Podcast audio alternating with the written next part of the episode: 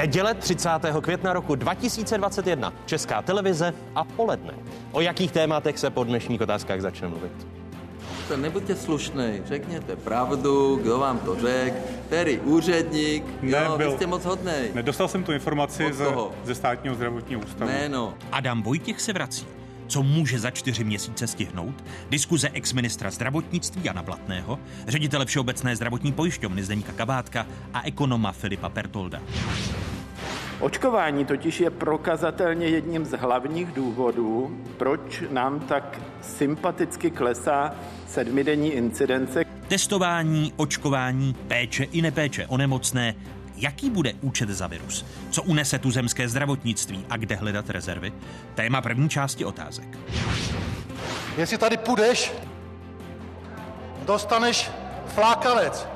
Politická kultura a pouhá kultura. Co dostává víc na frak? K diskuzi byli pozváni senátorka Miroslava Němcová z ODS, ministr kultury Lubomír Zaorálek z ČSSD a poslanec Miloslav Rozner z SPD. Vítejte a hezkou neděli vám všem divákům jedničky i z pravodajské 24 České televize. Je tu jedinečný prostor pro diskuzi. Nedobrovolné rozvolnění začíná od pondělí. Právě zítra se v České republice výrazně uvolní protiepidemická opatření. Poslední květnový den se s řadou omezení otevřou. Vnitřní prostory restaurací, bazény, sauny, wellness, kluby, diskotéky, herny či kasína. O nečekaně rychlém rozvolnění podle ministra zdravotnictví Adama Vojtěcha rozhodla vláda nikoli v reakci na zlepšující se epidemickou situaci, ale kvůli rozsudku nejvyššího správního soudu. Nejsem úplně šťastný z toho, že musíme takto radikální rozvolnění v jeden okamžik udělat. Eh, Přiznám se, že kdyby nás tomu nedonutil eh, ten rozsudek nejvyššího správního soudu, tak bych eh, navrhoval spíše udržení toho termínu 14. června. Byť na druhou stranu pravdou je, že ta epidemická situace se zlepšuje, Se způsobem polněního rozvolnění krom jiných nesouhlasí ministr kultury Lubomír Zaorálek. Podle něj jsou opatření v kultuře přísnější, než budou od pondělí v restauracích, bazénech či saunách. Nejen o tom bude řeč v následujících minutách. Prvními hosty otázek jsou avizovaní. Bývalý ministr zdravotnictví, dnes náměstek ředitele fakultní nemocnice v Brně a primář tamního oddělení dětské hematologie a biochemie fakultní nemocnice Jan Blatný. Vítejte, hezký dobrý den. Dobrý den vám i divákům. Děkuji, že mé pozvání přijal ředitel Všeobecné zdravotní pojišťovny Zdeněk Kabátek. Hezké nedělní poledne, vítejte. Dobrý den vám divákům. Vítám ekonoma IDEA CERGEI Filipa Pertolda. I vám přeji hezké nedělní poledne. Děkuji za pozvání, dobrý den. A do Ostravy zdravím epidemiologa, člena MESESu, děkana lékařské fakulty tamní Ostravské univerzity Rastislava Maďara. I vám přeji hezký dobrý den. Dobrý den. Začnu u Jana Blatného. Eh, Vnímal jste v pozici ministra zdravotnictví, že vláda může mít eh, v rámci pandemického zákona výrazně svázané ruce v plošném uzavírání provozu, jak konstatoval nejvyšší správní soud? Eh, Já musím říct, že to eh, rozhodnutí, ta judikatura je, myslím si, pro řadu lidí do jisté míry překvapením a z mého pohledu má dvě roviny. Ta jedna rovina je právní a druhá je medicínská. K té vaší otázce nikdy žádné z opatření, které bylo připraveno pro, nebo v rámci toho pandemického zákona, ani pandemický zákon sám nepředpokládal, že by a priori bylo připravováno proti jakékoliv legislativní normě, že by mělo být považováno za nezákonné v žádném případě. Vám tedy vaši právníci na ministerstvu nenaznačili, že nejvyšší správní soud může přijít s takovým rozsudkem, který vynesl v tomto týdnu? N- Ne, nemám tuto informaci. Na druhou stranu při tvorbě toho zákona, tehdy jsme se dohodli s opozicí na její požadavek a prostě takhle jsme se domluvili, že právě proto, aby byla možná rychlá a okamžitá kontrola jakýchkoliv těch opatření, takže to bude právě nejvyšší správní soud, který bude moct vlastně v první instanci bez možnosti odvolání nějakým způsobem toto korigovat, takže ta možnost toho zásahu, o té samozřejmě vím, ta je tam, a ta, ta tam je na schvál, nicméně ten, ten, ten právní výklad, který použil eh, nejvyšší správní soud, si myslím, že je pro řadu lidí do jisté míry překvapující a je potřeba ho respektovat, to je bez diskuze. Na druhou stranu bych chtěl říct úplně jasně, a toto je jakýsi apel snad i, i na občany, aby z toho nevyplynulo, že třeba eh, opatření, ať už stávající, nebo v případě eh, toho, že se k ním někdy budeme muset ještě mm, nějakým způsobem vracet, aby nebyla brána jako jako něco, co je nelegální, co, co nemá cenu respektovat. Takže jsou tam tady tyhle ty dvě věci, protože Kromě té právní úrovně je tam ještě ta medicínská. Uvědomme si, že ta opatření byla a jsou nastavována proto, aby zabránila vážným zdravotním rizikům v populaci. A bude to potřeba dát do souladu. Eh, nemůžeme, nebo nemůže ministerstvo zdravotnictví provést opravný krok, protože není možnost odvolání, ale myslím si, že je tedy mm, na snadě zamyslet se nad tím, jakým způsobem do budoucna zajistit, aby všechna ta opatření, která budou vydávána, nemohla být takto napadena. Ať už případnou změnou toho zákona, nebo jinak, to bude teď na ministerstvu zdravotnictví, na poslanecké sněmovně. Bude podle vás nutné novelizovat ten pandemický zákon jinými slovy, že byl šit horkou jehlou, opozice upozorňovala na to, že může nejvyšší správní soud ta plošná opatření zrušit, což se také v týdnu stalo.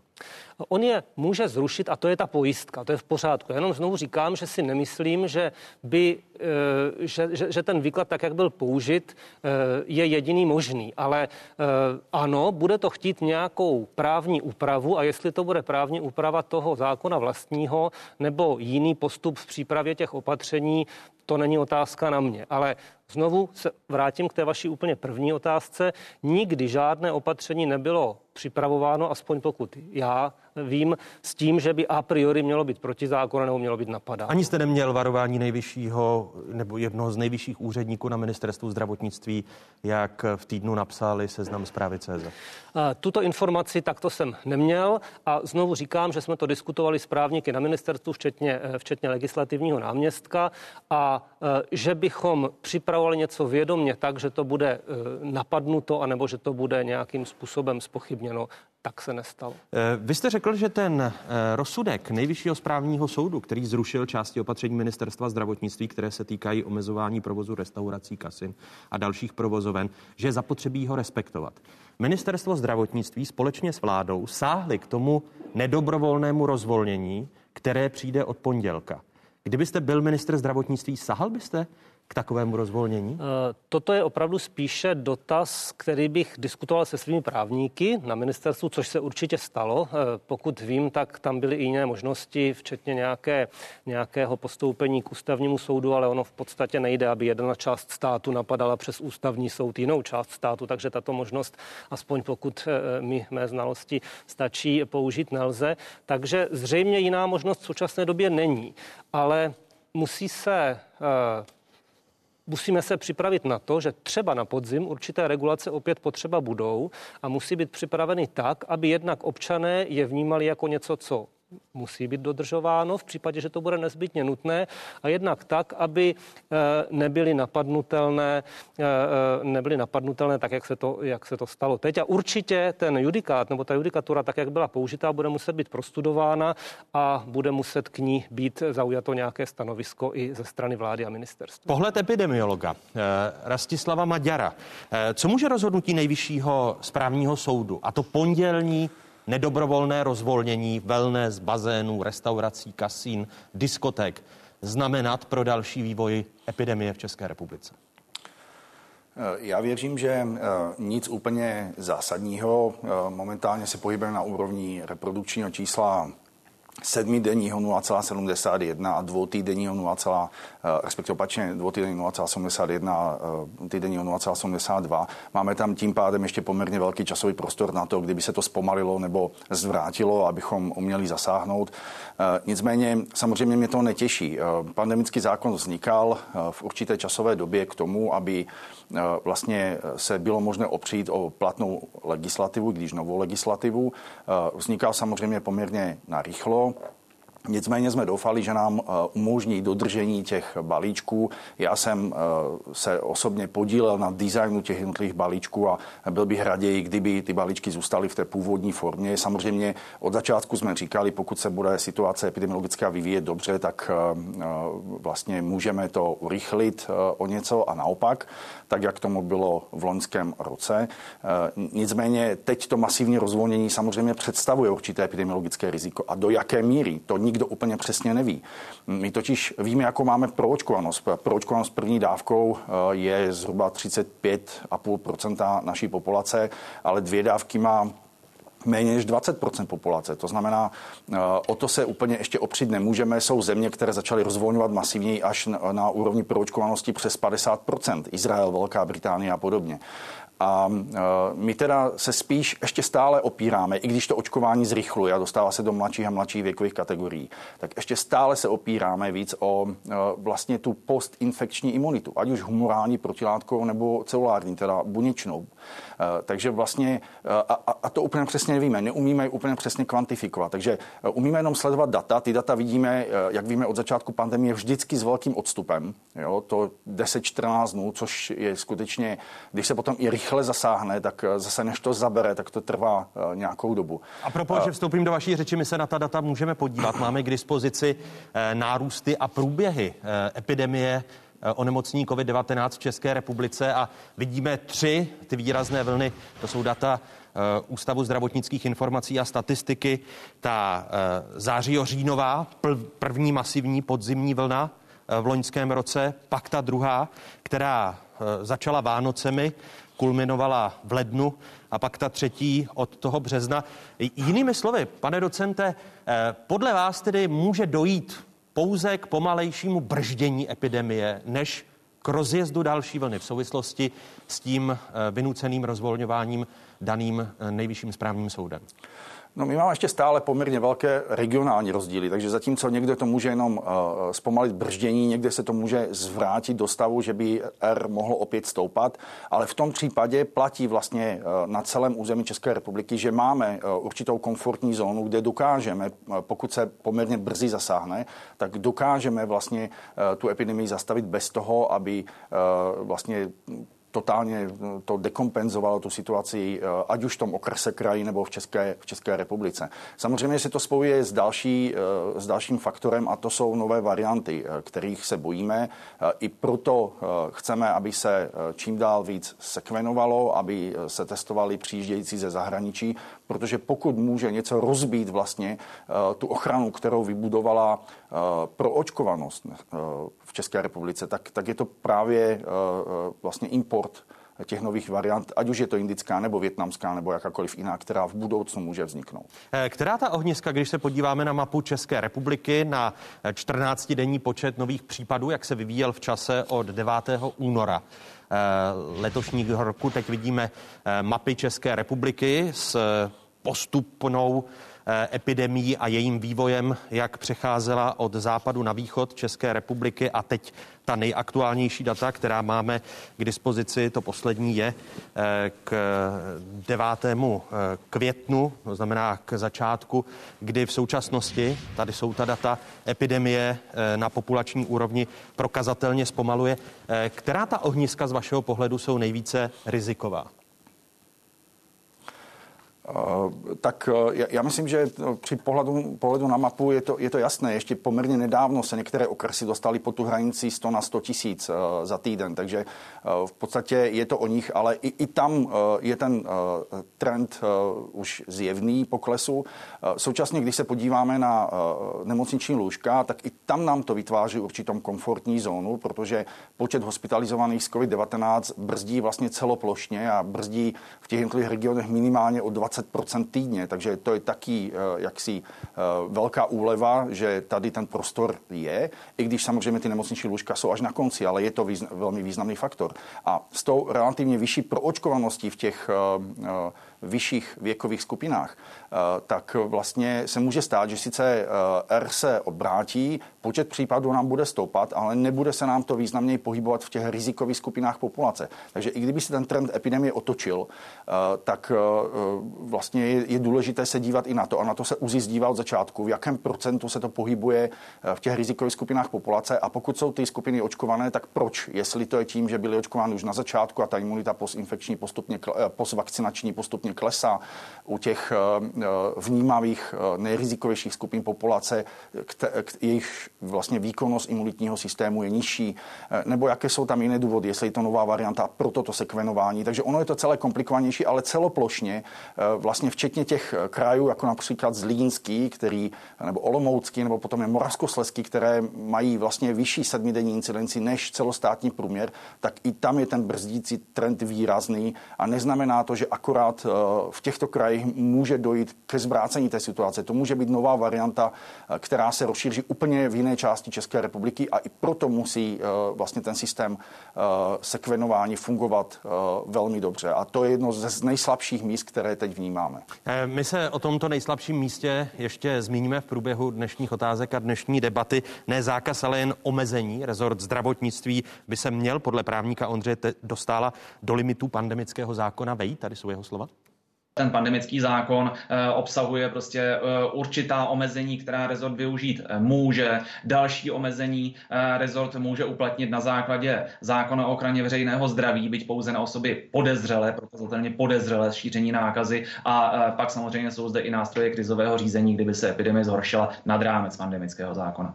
Pohled ekonoma Filipa eh, Pertolda. Když se podíváte na to rozhodnutí Nejvyššího správního soudu i způsob uvolňování, že to jsou ekonomické provozy, které mají přednost před školami, co si o těch rozhodnutích soudů a způsobu uvolňování myslíte? Tak já myslím, že ten soud asi hlavně reflektuje to, jak ten pandemický zákon byl napsán že byl napsán tak, že není jako způsobilý k tomu, aby jsme regulovali epidemii, mi přijde. Takže je spíš otázka na právníky, proč to napsali tak, jak napsali. Eh, čemuž moc nerozumím.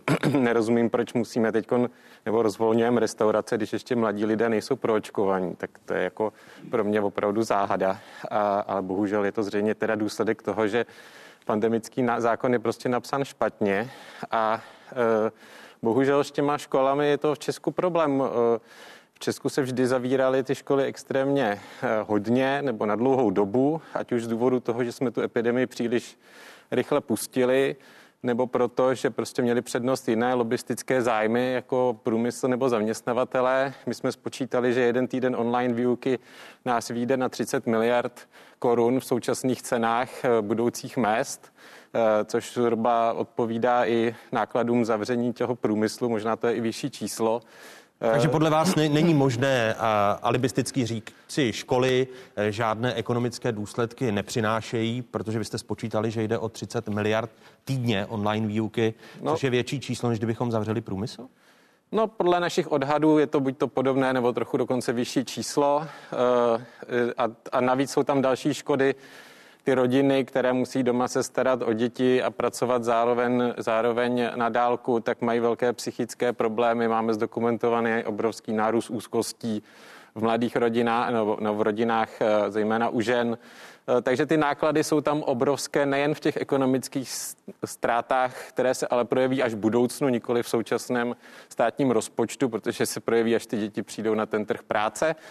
A, ale je tam prostě problém i, i na to, že ty hlavní náklady epidemie u nás prostě padly vždycky na ty rodiny a ty ostatní zájmové skupiny si nějakým způsobem pohlídali to, svoji, to svoje místo. No. Když se podíváte na ta rizika, která vidíte z toho ekonomického hlediska vy v budoucnu, jaká rizika to jsou? No největší riziko vidím v tom, že podceníme nástup uh, prostě z nějak té epidemie, nový nástup epidemie. Toho se bojím úplně nejvíce a říkal jsem vám to zde i před rokem s chodou okolností, když jsem uh, říkal, že nej, nej, největší náklady, no nejhorší náklady jsou právě z toho, že se podcení příprava na špatný ale to, vývoj Ale to je trochu smutné, že to konstatujete po roce, když jsme viděli v úvodu ten graf, že vám e, realita dala za pravdu od loňského října až do letošního března dubna. My jsme to říkali jako CRGI, jsme na to naps- sepsali, e, sepsali zprávu v, v květnu minulého roku, že je potřeba budovat systém trasování, testování, Eh, bohužel k tomu prostě nedošlo, vláda to podcenila, potom se museli přistoupit k těm plošným lockdownům, co jsou, lockdownům, což jsou prostě nejnákladnější věci pro celou společnost. Zatímco test, testování, trasování, izolování kontaktů je to vlastně nejlevnější. Bohužel vždycky prostě přišlo k tomu, že ty e, rezorty si navzájem nějakým způsobem bránili ten svůj píseček. Nebyl tam nikdo, kdo by řekl, e, ty největší náklady jsou někde jinde, nikoli v trasování, testování a podcenilo se to e, opravdu velkým způsobem a byl bych rád, kdyby tento rok už vláda nepodcenila, poslouchala epidemiologii jako pan docent Maďar, který mluví o sekvenování a o tom, že je potřeba hlídat ty další varianty viru, který by obešly ten náš imunitní systém takže já doufám, že k tomu nedojde k tomu podcenění, ale bohužel nemůžeme se na to spoléhat se zkušeností s touto vládou. Pohled dalšího muže, který sedí na financích, tentokrát největší zdravotní pojišťovny nebo největší zdravotní pojišťovny v zemi, Zdeněk Kabátek. Když se podíváte na ty největší náklady v souvislosti s tou nescela zvládnutou epidemií od loňského října, které ty největší náklady vašeho pohledu jako zdravotní pojišťovny to jsou? Já se vždycky bráním tomu slovu nescela zvládnutou, to vždycky pobojí každý generál, dá se velmi jednoduše kritizovat, ale eh, pokud se bavíme o nákladech... No, když jsme ale u fakt, tak máme jednu z nejvyšších umrtností v Evropě a to jsou data, která jsou neoddiskutovatelné. Já beru, eh, nicméně, nicméně, jak říkám, vždycky po boji se dá lépe hodnotit, než když se člověk účastní té bitvy. V každém případě, co se týká těch nákladů, tak ty jsou zřejmé. Skutečně eh, největší náklady spojené s epidemí nebo s pandemí COVID-19 v loňském roce, to znamená v roce 2020, byly náklady spojené s testováním, eh, s PCR i s antigenním testováním na konci roku. To je 2,5 miliardy plus asi 128 milionů. A pak samozřejmě náklady spojené, teď mluvím za Všeobecnou zdravotní pojišťovnu, neberu náklady celospolečenské. A samozřejmě náklady spojené s eh, úhradami léčby eh, pacientů, kteří s covidem bojovali, ať už na těch standardních lůžkách nebo na lůžkách jipových, tedy ty, ty nejtěžší pacienti. No a samozřejmě náklady související, ty, nikoli přímé tedy, a to jsou náklady, které, eh, řekněme, můžeme, může generovat ta změna struktury zdravotní péče, která byla nutná, nezbytná pro to, aby se vytvořily kapacity pro eh, pacienty s nemocí COVID-19. Což znamenalo odklady některých Což operací, znamená odkládání, odkládání některých operací. Eh, nicméně musím konstatovat, že z těch čísel, která máme za loňský rok a za první kvartál letošního roku, tak u těch nejvážnějších diagnóz, jako, je onkolo, jako jsou onkologické diagnózy, tak k tomu omezení dostupnosti péče úplně nedošlo z těch čísel, která jsou k dispozici. Eh, samozřejmě eh, pandemie COVID-19 velmi významně poznamenala například eh, prevenci, screeningy. Tam ty poklesy jsou evidentní a my musíme přijmout taková opatření, aby jsme ten screening dohnali.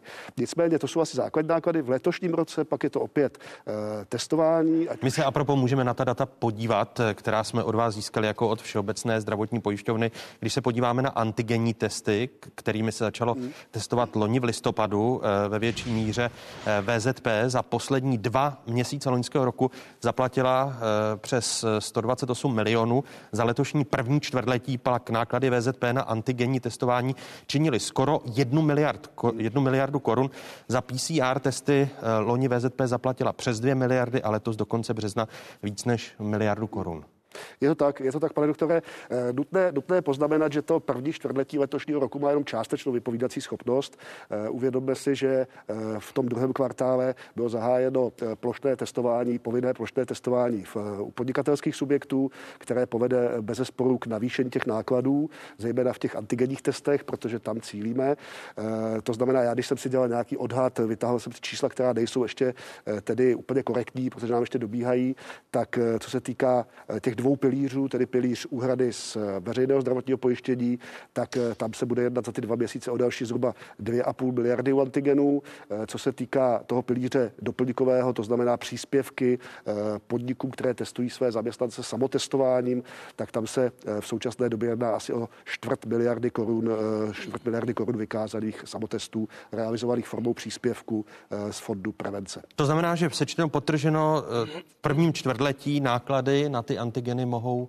První čtvrtletí bude na antigeny ta miliarda, o které jsme mluvili, ano. nicméně nebude to, nebude to, řekněme, lineární, nebude to lineární křivka, bude to tak, že nám v dubnu, květnu a červnu vyskočí ty náklady antigenů významně výš. My zatím počítáme, pardon, Česká člověči, zatím počítáme v tom našem modelu, který počítá s nějakým testováním do prázdnin a pak testováním na podzim, zhruba se 7 miliardami korun na antigenní testy. Na antigenní testy. Vy ale zároveň teď v těchto dnech vyjednáváte o snížení ano. toho antigenního testu. Eh, je už jasná ta částka, 250 korun, eh, jak se o ní mluvilo na tiskové konferenci v pátek po vládě? Eh, tak eh, ta jednání stále pokračují, to jednání má pokračovat příští týden, to, to jednání probíhá na úrovni ministerstva zdravotnictví mezi námi a eh, ostatními pojišťovnami združenými ve svazu zdravotních pojišťoven. Ta naše ambice je dvojí, jednak nastavit tu cenu tak, aby odpovídala skutečně nákladům a přiměřenému zisku těch, kteří, těch, kteří testují. Což v současnosti není? Což v současnosti se můžeme domnívat, nemáme úplně důkladnou analýzu, ono velmi záleží na tom, jaký typ testu je použit. A, a dále chceme, aby ten systém zůstal fungovat funkční. Ono není nic jednoduššího, než tu cenu snížit velmi razantně, řekněme na 100 korun, ale pak riskujeme, že ten systém přestane být funkční, že ty poskytovatelé to prostě nebudou dělat proto, že budou pod náklady a celé testování se zastaví. A to je podle mě obrovské riziko.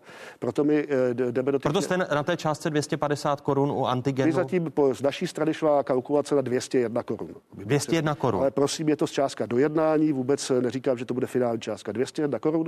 Která, a PCR test? Eh, u PCR testu je schoda, tam je to na straně ministerstva zdravotnictví, tam my v současné době pracujeme se snížením zhruba na 614 korun, eh, přičemž u toho půlování, u těch screeningových PCR by to bylo ještě nižší na úrovni 300 korun, což si myslím, že eh, ve shodě mezi všemi účastníky těch jednání. Ta diskuse probíhá směrem k antigenním testům. Ano, vy jste chtěli reagovat? chtěl reagovat, vrátit se k tomu, co říkal tady kolega ekonom. Jednak opravdu to, že bychom podcenili případný nástup nějaké, nějakého dalšího problému, zejména podovolených, to by opravdu bylo jako velkou chybou a je pravda, že nebyla připraven ten systém surveillance. Byla to jedna z věcí, na které teda jsem já s epidemiologickou skupinou, s skupinou laboratorní pracoval. Když jsem odcházel, tak v podstatě celý ten systém byl připraven. Takže já věřím, že bude používán a že teďka jako se rozjede všechny ty tlaky, které jsou i od epidemiologů k tomu svědčí. Ale že vstupím se... do vaší řeči. Mluvilo se o ideálu 8 tisíc vzorcích, které by se denně sekvenovali a, a stále jsme na kapacitě 4 tisíc vzorků a jsme u těch agresivnějších variant indická, nově větnamská. I to, to, to samo o sobě v době, kdy původně eh, na podzim se dělalo 50 vzorků za týden, to je jakoby obrovský skok, takže bavme se o tom, kolik tisíc to je, ale toto už jsou čísla, která jsou jako akceptovatelná a toto potom asi dohodnou eh, ti, kteří se tím budou konkrétně zabývat. Ale určitě je to cesta, kterou musíme jít dál. A potom jenom krátce se ještě vrátím k tomu pandemickému zákonu. Ono totiž, já jsem si neměl zatím možnost úplně detailně pro studovat tu, tu judikaturu, ale tam opravdu je řada věcí, která, eh, která může být jinak právně vykládána. Třeba eh, z mého pohledu třeba restaurace je prodej, je to prodej služeb. Eh, nebo ve chvíli, kdy je pandemie, tak vlastně každý může být potenciálně nakažený a každý může nakazit někoho dalšího. Takže je tam, je tam řada věcí, které jsou k diskuzi a buď se musí opravdu změnit ten právní výklad, anebo se bude muset změnit ten zákon, protože my musíme mít, musíme mít ty tři úrovně kontroly. Ta nejnižší je zákon o veřejném ochraně veřejného zdraví, potom je pandemický zákon a v případě, že bude všechno špatně, já věřím, že už se to nestane, ale musíme mít možnost toho krizového zákona. Takže toto jsou tři věci, které nám musí fungovat a musíme udělat všechno proto, abychom se nedostávali do situace, kdy potom budou ta správně naplánovaná opatření nějakým způsobem, protože neodpovídají právní normě, nějakým způsobem spochybněna. A jenom krátce k tomu, jestli jste tady mluvili o těch nákladech těch testů, mohu se teda pana pana ředitele jenom zeptat zhruba, jaký je tedy váš odhad, kdyby to testování probíhalo tak, jak probíhá obecně, jaký by byl zhruba za všechny zdravotní pojišťovny náklad třeba na testování za rok, kdyby to bylo tak, jak je Takhle, to teď? Kdyby jsme připustili čistě teoretickou variantu, že by se nic nezměnilo, že bychom testovali v tom, eh, řekněme, v té frekvenci a v, té, v, těch, v, tom, v těch objemech, kterými testujeme nyní až do konce roku, znova říkám, je to hypotéza, no. tak by za nás to činilo zhruba 13, eh, 13 miliard korun, to znamená, bylo by to celkově někde okolo 20, přes 20 miliard korun. Ale znova říkám, to by znamenalo, že nevypneme plošné mm. testování, ne, vypnout je hošklivé slovo, ale neomezíme eh, tu povinnost eh, plošného testování, pak by samozřejmě ty náklady běžely, běžely velmi intenzivně nahoru. Ono otázkou také je, když se budeme bavit o testování a teď jsou ty dvě klíčové věci pro budoucní, budoucí nebo prevenci budoucího vývoje epidemie eh, onemocnění COVID-19 v České republice a to je plošné testování a detekce a sekvenování, což s tím souvisí. Podle pátečního prohlášení hlavní hygieničky Pavly Svrčinové by v červenci a v srpnu mohly být z veřejného zdravotního pojištění hrazeny dva PCR testy a dva antigenní testy. Tady jsou její slova. Bude zachováno eh, testování pro občany tak, aby měli nárok na v červnu na čtyři antigenní testy a dva PCR testy a potom v červenci a v srpnu uvažujeme dva a dva testy. Dosud jsou antigenní testy hrazeny každé tři dny. PCR test musí předepsat lékař nebo hygienik. E, obracím se do Ostravy na epidemiologa Rastislava Maďara. E, tento způsob testování, který avizovala hlavní hygienička e, v pátek, e, podaří se při té stále ještě nižší proočkovanosti v České republice zachytit eh, ten případný vývoj nemoci eh, podnícený jinými variantami, indickou, větnamskou či dalšími, o nich jste mluvil?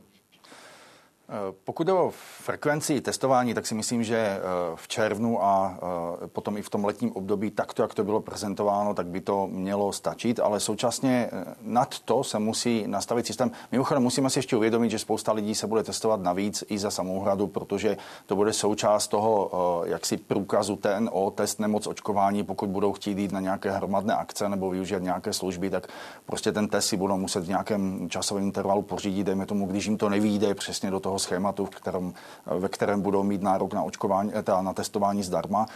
Ehm, musíme si uvědomit, že teda eh, nám přestane vlastně s koncem školního roku to testování ve školách, které nám dává taky určitý přehled o tom, co se děje v rodinách a u zaměstnavatelů eh, rodinných příslušníků. Takže nám zůstane, zůstanou jiné formy toho plošného testování které byly prezentovány a e, tam je důležité si uvědomit, že my ještě zdaleka nejsme někde na úrovni, kterou e, doporučuje ECDC, že je bezpečná proto, aby se opustilo plošné testování ve firmách, e, což je 25 na 100 tisíc za dva týdny a plus k tomu PCR pozitivita testů, respektive pozitivita PCR testů nižší než 4% jako dva indikátory. Ale abych se vrátil k té původní otázce, ten systém toho sekvenování je, je jaksi paralelní. To nesouvisí úplně přímo jenom s tím, eh, s tím, s tou frekvencí, jdeme tomu i testů antigenních, které do toho eh, zapadají, nebo jsou toho součástí. A tam je důležité, aby se prostě sekvenovalo ze sentinelových laboratoří, aby se zakvenovaly plošně vzorky, aby to bylo aspoň 10% všech PCR pozitivních testů, aby se testovaly uh, lokální uh, ohnízka nákazy, aby se testovaly, jdeme tomu, těžší případy u mladých lidí nebo ty návraty z exotické ciziny. Takže všechny tyto kritéria, pokud se do toho uh, jaksi systému sekvenování zohlední, tak bychom měli poměrně brzy zjistit, že tady máme nějakou cizokraní novou variantu, která se nám tady někde šíří. A uh, výslovně potom ta protiopatření by byla asi poměrně radikální, ale by byly eh, velmi regionální, lokální, tak, aby to nezasahovalo zbytek území. To znamená, to testování nás chrání před tím, abychom nemuseli už plošně zasahovat. A tady zaznělo, že vlastně, eh, protože mnoho lidí říká, že ty, to testování je nákladné, zazněly tady ceny toho plošného testování, ale když vlastně zazní informace, že vlastně to stojí u jedné pojišťovny jednu miliardu na, na kvartál, tak eh, jedna miliarda je eh, vlastně nižší strana intervalu, eh, kterou stojí jeden den totálního lockdownu. Ten jeden den je 1 až 4 miliardy, podle toho, jak je tvrdý.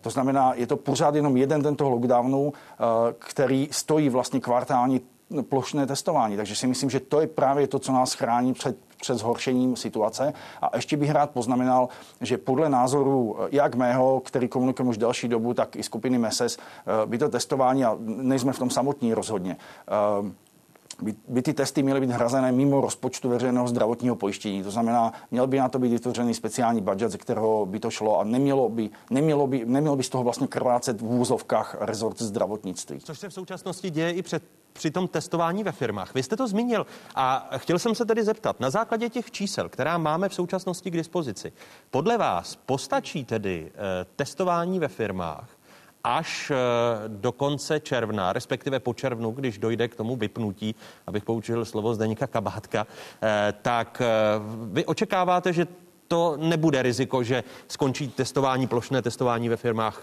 k poslednímu červnu?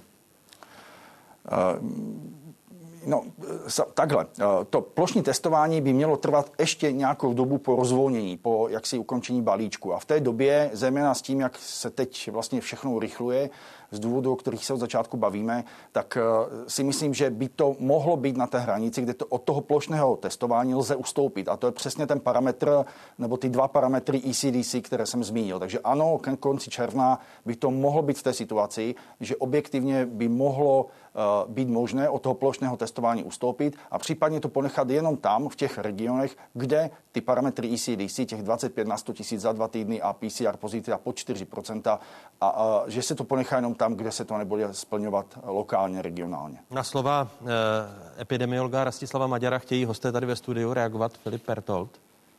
Já bych jenom chtěl říct, že Dánsko uh, dělalo 100 000 testů PCR denně. Jo, prakticky během, během celé epidemie a prakticky skoro žádné nadúmrtí neměla. My jsme tady, máme 40 tisíc mrtvých prakticky. Uh, takže Je to opravdu velmi efektivní nástroj a čím přesnější testy, tím důležitě, tím by měli jaksi se více dělat.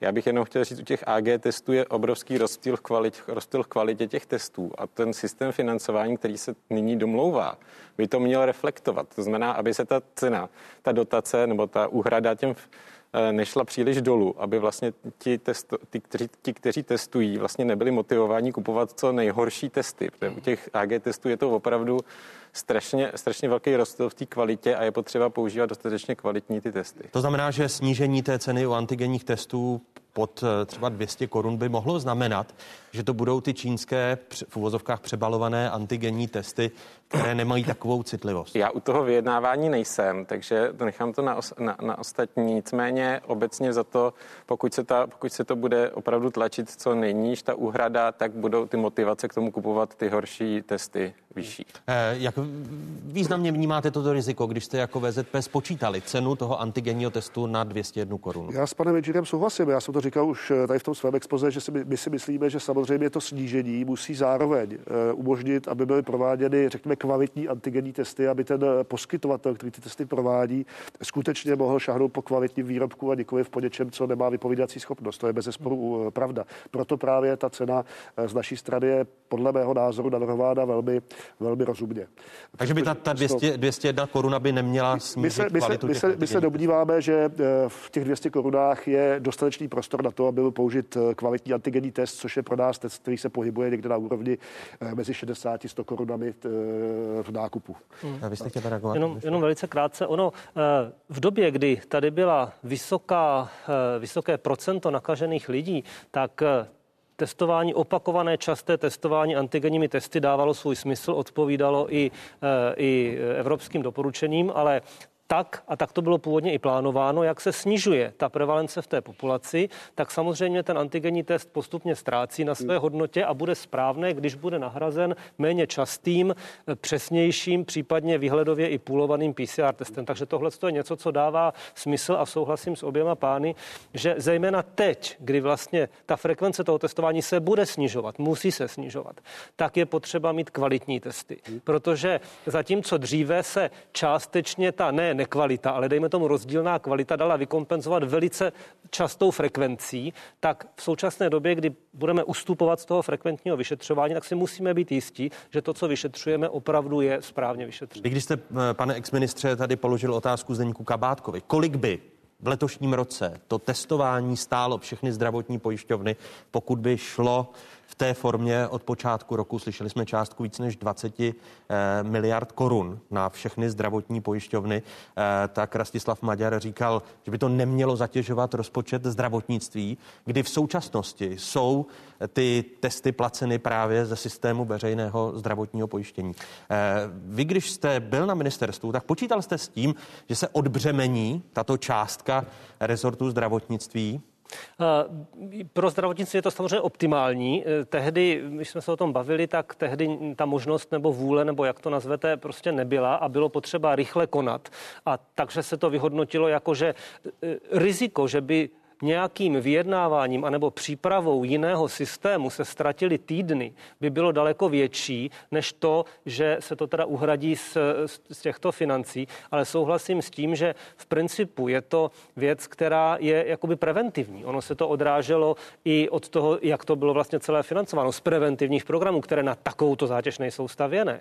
To znamená, toto není lékařská služba, je to jakási věc, kterou má zajistit, zajistit ten stát pro občany a roz rozhodně si myslím, že v současné době bych se nebránil tomu naopak pro zdravotnictví, které bude potřebovat, a určitě se k tomu ještě dostaneme, řadu financí na to, aby dohnalo to, co se nestihlo a nemohlo se udělat výkony. díky epidemii, tak jakákoliv úspora a priori v řádu desítek miliard by byla obrovskou pomocí. Vy jste chtěl reagovat, Zdeňku? Já jsem chtěl reagovat, eh, omlouvám se, že jsem se tak eh, vehementně hlásil, eh, aby bylo jenom v technickou poznámkou. Pan docent Maďar říkal, že se vy, omezí to plošné testování, aby bylo zřejmé, omezí se to povinné plošné testování. To plošné testování v tom smyslu, že občan má možnost čtyřikrát měsíčně si udělat antigenní test a dvakrát měsíčně PCR, to tady zůstává. Prosím, hmm. aby, jsme, eh, aby jsme se netvářili, že jak si vypínáme ten systém plošného testování úplně. To byla jedna věc. A druhá, eh, já bych chtěl zareagovat i na paní hlavní hygieničku. Eh, tím, že se nám mění ceny a mění se nám frekvence, tak my jsme si dělali takovou jednoduchou analýzu, co to přinese, těch dvakrát PCR, čtyřikrát antigen, když to řeknu takto jednoduše. A z těch našich analýz vyplývá, že by nám to mělo přinést měsíčně z úspory zhruba ve výši 400 milionů korun, což není úplně málo. To znamená, ta kombinace těch jiných frekvencí a snížené ceny je pro je z pohledu nákladů opravdu pozitivní. Takže zhruba těch 400 hmm. milionů byste chtěli reagovat, pane doktore? Chtěl jenom říci, že když jsem slyšel, že tato vláda si vlastně nechala schválit eh, deficit rozpočtu 500 miliard na tento rok, tak jsem automaticky předpokládal, že v rámci těch 500 miliard vznikne nějaký covidový fond, který nám bude bránit, nebo který bude použít tomu, aby prostě ta epidemie nám rozleptala to, tu ekonomiku, tu společnost a, a bude financovat věci, které prostě jsou preventivní pro to, aby nedocházelo k plošným lockdownům. Ale k tomu prostě nedošlo a je to podle mě obrovská chyba.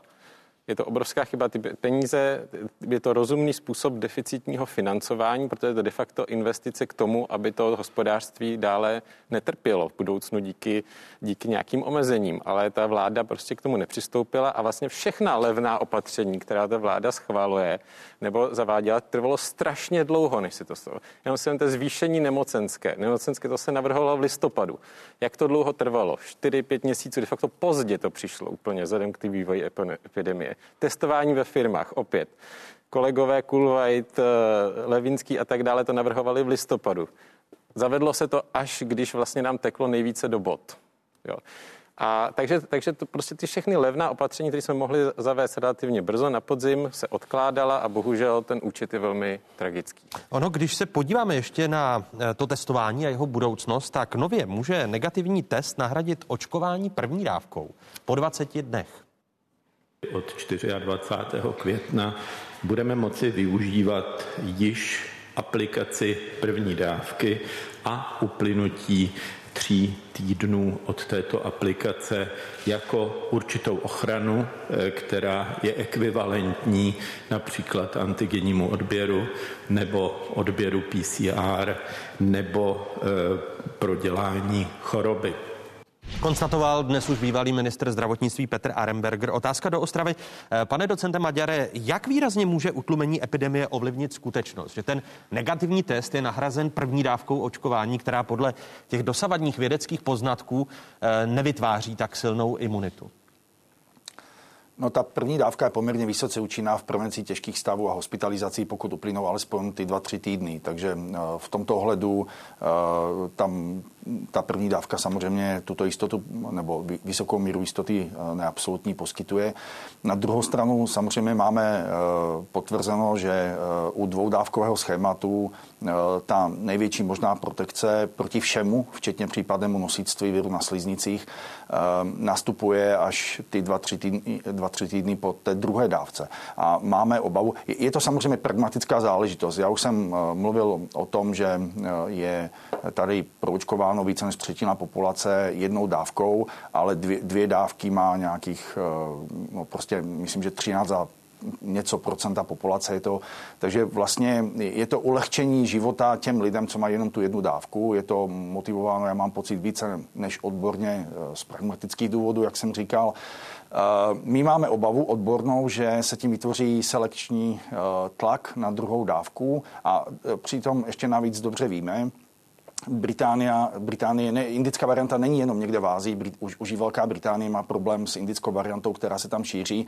Asi bude jenom otázkou času, kdy se eh, tato varianta nebo i další nové dostanou eh, ve větší míře na, naší, na naše území. Já jen dodám, A... že my v menší míře na našem území, ku příkladu indickou variantu máme. Teď... Máme, ale zatím zachycené a věříme, že celkem slušně vytrasované, ale nedochází úplně k, k komunitnímu šíření, aspoň v to zatím doufáme. Nicméně je otázkou času, kdy to asi nastane. A právě ta indická varianta, abych o tom nemluvil dlouho, vlastně tam je schopná se rozšířit i oproti té první dávce. Jinými slovy, účinnost vůči těm novým variantám je prokázána skutečně až s nějakým časovým odstupem po té druhé dávce. Takže ta první dávka by nás před tím rozšířením asi neuchránila tu naší společnost. E, jinými slovy, kdyby vy jste byl minister zdravotnictví, tak takové opatření, které vyhlásil Petr Aremberg, byste vy osobně nevyhlásil?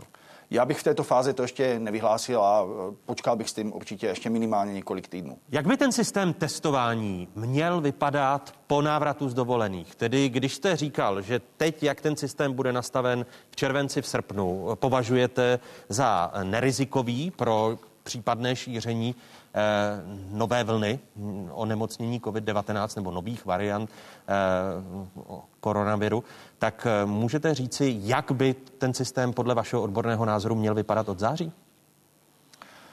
No od září to není ani tak o návratu z dovolených, to je spíš v letním období. Od září už je to spíše testování eh, ve školách, které by určitě mělo probíhat eh, neinvazivní cestou eh, a to metodou PCR všude tam, kde to bude možné. A rád bych podpořil to, co tady zaznělo, že vlastně s nástupem dětí do škol musí proběhnout několik cyklů v určitých intervalech, které se potom mohou prodlužovat PCR testování dětí nebo antigenního testování tam, kde to logisticky nebude možné, zejména eh, na venkově, v těch menších školách a podobně, dál od těch eh, vlastně PCR laboratoří, eh, tam, kde ta logistika ne ještě úplně bude fungovat, ale musí zůstat jenom ty testy, jak tady zaznělo, které jsou skutečně kvalitní, které jsou validní, které, o kterých můžeme říct, že jejich odběr, zejména kvalifikovaným personálem v častějších eh, časových intervalech, je téměř rovnocenný s PCR testy, pokud jsou eh, vlastně ty realizovány v těch dalších časových intervalech.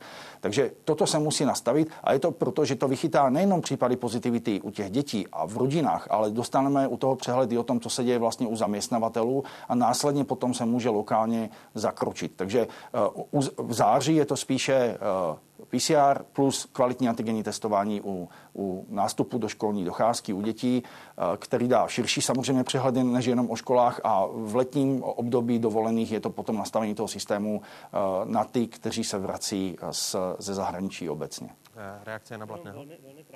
Já bych jenom důrazně varoval před čímkoliv, co by mohlo vést občany k rezignaci na druhou dávku. Protože víme, že Eh, ta druhá dávka, ten booster je tam mimo jiné proto, aby prodloužil účinek té vakcíny.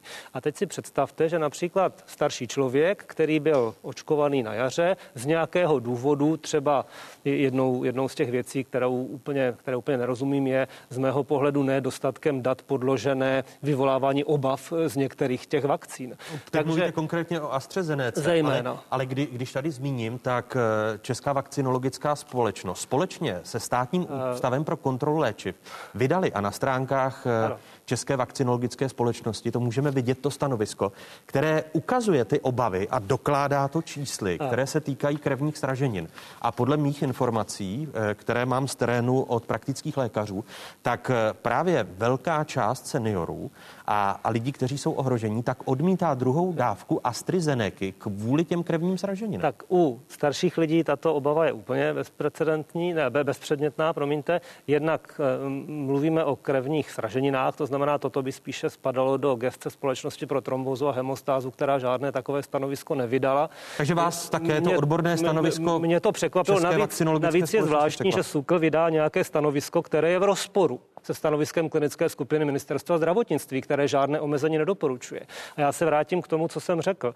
Cokoliv, co povede lidi zbytečně k rezignaci na druhou dávku, zvyšuje jejich riziko nákazy, zejména třeba v těch, v těch seniorních skupin, které jsou vnímavější, třeba na podzim, protože my nevíme, co se bude na podzim dít. Takže si myslím, že i k tomuto je potřeba přistupovat velmi, velmi zodpovědně a jakákoliv eh, neudůvodněná obava vyvolávání strachu anebo případně i vyvolání dojmu, že jedna dávka stačí, může zvýšit riziko na podzim. Tyto informace nemáme a já znovu zopakuji to, co jsem říkal, ať už se to týkalo jakýchkoliv jiných věcí. Řiďme se prosím evropskými doporučeními a případně tím, jaká, jaké stanovisko k tomu zastává i Evropská léková agentura. A ta jednoznačně podporuje a pořád na jejich stránkách jsou informace o tom, že dvě dávky, nikoli jedna dávka a že u všech vakcín benefit eh, ochrany před onemocněním je výrazně větší než benefit, ne, než obava z toho, že vyvolá nějakou velmi vzácnou nežádoucí. No ale část eh, praktiků se právě potýká s tím, že lidé, kteří už mají první dávku AstraZeneca, tak po všech eh, těch mediálních referováních, ale zároveň i stanovisku České vakcinologické společnosti a SUKLu chtějí druhou dávku jiné vakcíny než je AstraZeneca. Ale to, to není možné v současné době. A myslím si proto, že tato, toto stanovisko eh, by se mělo eh, dát do kontextu s ostatními informacemi. Vakcinologická společnost samozřejmě na takovéto stanovisko má právo. SUKL si myslím, že by teda měl spíš respektovat stanovisko ministerstva zdravotnictví jako jeho přímo řízená organizace. To mě překvapilo. Ale eh, obecně doporučím lidem, aby se, když už teda budou chtít tato všechny, tyto všechny věci studovat a neřídit se tím stávajícím doporučením ministerstva zdravotnictví, které o žádném riziku e, signifikantním nehovoří, tak se podívat i na ta ostatní stanoviska. Třeba na stanovisko společnosti pro trombózu hemostázu, která je z mého pohledu vyvážená a k těm obavám nevybízí. Která, která říká, že e, očkování AstraZeneca je bezpečné. Že převažuje benefit té bezpečnosti nad potenciálními nežádoucími. Ono, když se podíváme na data VZP, která se, pane řediteli Kabátku, týkají nákladů na očkování, očkování, tak eh, vidíme, že jde vlastně o drobné v porovnání Odstoupím eh, s tím. funkce ministra. Ano, tak eh, ano, my teď vidíme ta data, eh, kdy eviduje eh, VZP vykázané výkony očkování proti koronaviru v hodnotě 252 milionů korun a na zálohových fakturách na ministerstvu zdravotnictví pak 419 milionů korun za očkovací látky. Jsou z vašeho pohledu jako ředitele VZP vytvořeny podmínky, aby se na podzim přesunulo to očkování z velkých center do menších, včetně ordinací praktických lékařů, protože je jasné, že se asi nepodaří eh, docílit takové pro očkovanosti, jak byly ty první plány. Eh, já bych nejprve se dotknul těch nákladů. To jsou náklady za první tři měsíce tohoto roku. Opět je potřeba dívat se na to eh, optikou eh, měsíce dubna a května, kdy to očkování se fakticky rozjelo ve větší míře. Já jsem se pokusil vytáhat čísla z našeho systému, byť nejsou ještě ověřena, tak ty náklady z těch dvě, z té čtvrt miliardy se tím za ty další dva měsíce zvedly na 830 milionů. To znamená, když to vynásobíme dvěma, pokud my máme zhruba 58% trhu nebo skoro dvěma, tak už se pohybuje pohybujeme někde úplně jinde, někde na 1,3 miliardy nákladů za eh, ty výkony. Eh, co se týká nákladů za eh, očkovací látky jako takové, tak my jsme se ještě s panem ministrem v té době Blatným domluvali na zálohové platbě, to znamená, my zálohujeme podle potřeb ministerstvo zdravotnictví s tím, že vyučtování proběhne až na konci roku. To je jenom upřesnění k těm číslům.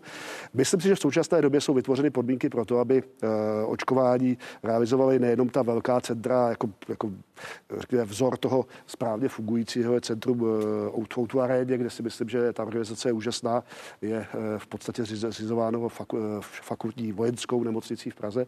Ale zároveň jsou vytvořeny podmínky a my je, my je teď zapracováme do našich smluv o distribuci, aby očkovali větší měrou i lékaři, praktiční lékaři. Takže já si myslím, že ten správný, správný mix mezi praktickými lékaři, ke kterému samozřejmě je ten registrovaný, zejména člověk staršího věku nebo nemocný člověk, má blíže než do toho očkovacího centra a těmi očkovacími centry v těch velkých aglomerací je správná. A vy, vy pak počítáte s tím, že i praktičtí lékaři budou očkovat uh, Pfizer BioNTech uh, tou, tou vakcínou, protože tam byla omezení skladování. Ano, ano. Tam byl chladový řetězec, který neumožňoval v, té, v, té, v tom čase předchozím, aby Pfizer BioNTech byl, řekněme, nějak efektivně distribuovat do ordinací praktických lékařů. Zbuzovalo by to pro ně velmi, velmi náročné podmínky, které praktický lékař samozřejmě není technicky schopen splnit. Nicméně, pokud tam bude eh, učiněna změna, pokud Pfizer BioNTech bude Eh, možno skladovat při nižších teplotách ve standardním technickém zařízení ledničce, řekněme, tak eh, není nic nebrání tomu, aby očkovali praktičtí lékaři touto látkou. Domnívám se, že by to bylo i správné. Eh, Filip Já bych to chtěl zase trošku poznést, trošku na jaksi big picture toho problému. Ten základní úkol toho státu je vlastně co dostat co nejvíce lidí na to očkování. To je vlastně to, co to tomu státu vyjde ve finále nejlevněji. A vytvořit kolektivní imunitu. Přesně tak. A tam si myslím, že teda jako ten stát dělá poměrně dost málo k tomu. Eh, I takové jednoduché nástroje jako dopisy lidím, eh, lidem, aby se, aby jim to připomnělo, aby se, kde, kde, mají se, kde mají se registrovat a tak dále, nebyly odeslány nebo nejsou odeslány. Myslím si, že je to tady otázka na, spíše na, na pojišťovny, které mají ty údaje o pacientech.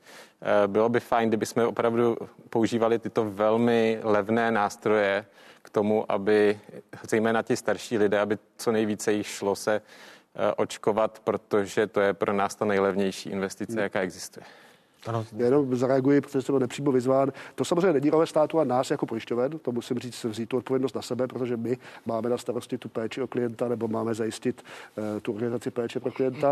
Uh, my samozřejmě v současné době už eh, jsme započali rozesílat dopisy, ve kterých je nějaké sdělení, které toho klienta nabádá, nabádá uh, nebo informuje o tom, že je správné se testovat. Na druhou stranu je potřeba si uvědomit, že když jsme zahájili ten projekt toho oslovování, přímého oslovování našich klientů, tak to byla v době, kdy už třeba 75 plus 80 plus byly v větší části proočkovány. Musíme na to pohlížet také s úhlem, řekněme, nějaké eh, dobré zprávy veřejných financí. To znamená, asi by nebylo správné, aby senior, který již byl očkován, dostal dopis, eh, vážený senior, běž se očkovat. Pardon. Takže eh, tady, tady Ale tady, tak tady, podívejte, já to sice chápu, ale ten jeden dopis stojí řádově koruna a pokud náhodou z těch uh, koruny, teda řekněme, nebo desítky korun, to je jedno. 20, 25 a 20 při službách České pošty. Jsou to ano. prostě řádově drobné proti tomu, když alespoň jeden ze sta Eh, eh, který je byl osloven, se bude očkovat a zabrání se tomu, že bude následně hospitalizován a sám víte, eh, pane řediteli, kolik stojí takový jeden hospitalizovaný člověk.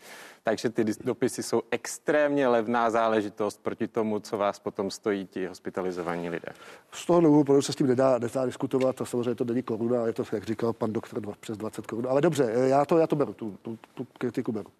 Když se obrátím ještě do Ostravy, na Rastislava Maďara, epidemiologa a děkana tamní lékařské fakulty. Eh, jak velké jsou vaše obavy právě z toho, že populace, česká populace nebude schopna získat tu kolektivní imunitu i skrze ty poplašné zprávy, které se týkají některých vakcín, těch vektorových vakcín? Eh, no pravdou je, že eh, teď už asi tušíme, že jenom očkováním kolektivní imunitu nezískáme, ale eh, jak jsem zmínil, že na začátku nás tady chrání a ta druhá část té populační imunity spočívá v postinfekční imunitě. Vypadá to, že ta protilátková chrání déle, než se původně očekávalo, plus skutečně to vypadá tak, že významným způsobem tam pomáhá i ta buněčná imunita a je možné, že teda nakonec se ukáže, že skutečně ta protekce postinfekční bude dlouhodobá, dlouhodobá takže to, to to eh, považuji za určité, bohužel je to za, jaksi daní za to je obrovské množství lidských eh, životů a obrovské finanční ztráty, kterou tato země utrpěla. Nicméně můžeme, teď se vlastně více opíráme, než, než o proočkovanost, tak se více opíráme o tu postinfekční eh, část té imunity, která taky přispívá ke vzniku té kolektivní. A to, co to může prolomit, jsou skutečně ty nové varianty, které musíme uhlídat. Dovolte mi ale, ale ještě, ještě jeden, jednou stručnou poznámku. My jsme tady na začátku mluvili o pandemickém zákoně, ale ten pandemický zákon, on by neměl být jenom pro tuto pandemii. Dřív nebo později, a možná i dřív, než si myslíme, přijde nějaká další pandemie. A on nás musí rychle okamžitě ochránit od začátku, abychom se vyhli všemu tomu, co, co nastalo teď. A ještě další věc, která se ukazuje, která sice na začátku bude stát peníze, ale je, na, naše země je skutečně potřebuje. Je tady potřebná instituce typu CDC, Robert Koch institut a tak dále, o které se musíme bavit, protože pokud to zejména po volbách zanikne v tom, že málo peněz a že se musí šetřit a že prostě se bude udržovat ekonomika a restartovávat ekonomika, tak přijde další pandemie a zase nás to zastihne nepřipravené. Tady to musí fungovat úplně jinak. Eh, může to být na, na typu Public Health England a podobně. A myslím, že stávající ministr zdravotnictví, stejně tak kdokoliv, kdo by byl budoucím, tak, tak eh, musí tu agendu toho nového Public Health institutu, který zjednotí Public Health Service v České republice, považovat za naprosto prioritu, protože jenom díky tomu, tak jak to udělali jiné chytré země, které si prošly SARSem, dost je to zasáhlo, ale připravili se na stávající koronavirovou pandemii tak, že už se tomu dokázali ubránit. A v tom Česká republika připravená není a nevyužila té příležitosti? Z- zatím ne a to nás ještě čeká. Eh, Filip Pertold, jeho reakce? No je to přesně tak, jak říká pan docent Maďar. My potřebujeme jednak instituci, která bude mít jaksi uh, respekt veřejnosti. To znamená, abychom, abychom zde nevě, prostě nevedli spory o rouškách nebo respirátorech v době, když už existují dávno vědecké studie, které to potvrzují, tu jejich účinnost a my pořád tady máme rozhovory, kde jeden říká, že ne a druhý říká, že ano, což je prostě nesmysl. Eh, tady tyhle ten odborný, odborné instituty nám chybí v řadě oblastí, i v oblasti ekonomické. Eh, prostě, eh, prostě potřebujeme ten odborný podklad pro to rozhodování těch politiků nějakým způsobem ustálit a aby ta veřejná zpráva prostě, nebo aby ty ministerstva měly permanentní základ, odborný základ v tom, co doporučují, aby v to byla důvěra té veřejnosti. A důležité Takže... také, aby se tím politici řídili, protože o tom bude další část otázek. Jestli se politici, když už mají odborníky a týká se to i řízení rezortu zdravotnictví, aby se těmi odbornými názory řídili. Hosty otázek zůstávají. Eh, Jan Blatný, Filip Pertolt, i Zdeně Kabátek. Přepněte si na spravodajskou 24, kde bude řeč také a velmi zajímavá data, která se týkají odložených výkonů eh, kvůli onemocnění eh, COVID-19. Jak vypadá tu zemské zdravotnictví a kdy se vrátí před koronavirovou epidemii a pandemii? Loučíme se proto chvíli s Ostravou, loučíme se s Rastislavem Maďarem, který byl také hostem otázek. Přepněte si, pokračujeme po stručných zprávách na ČT24. Za pár okamžiků jsme u vás.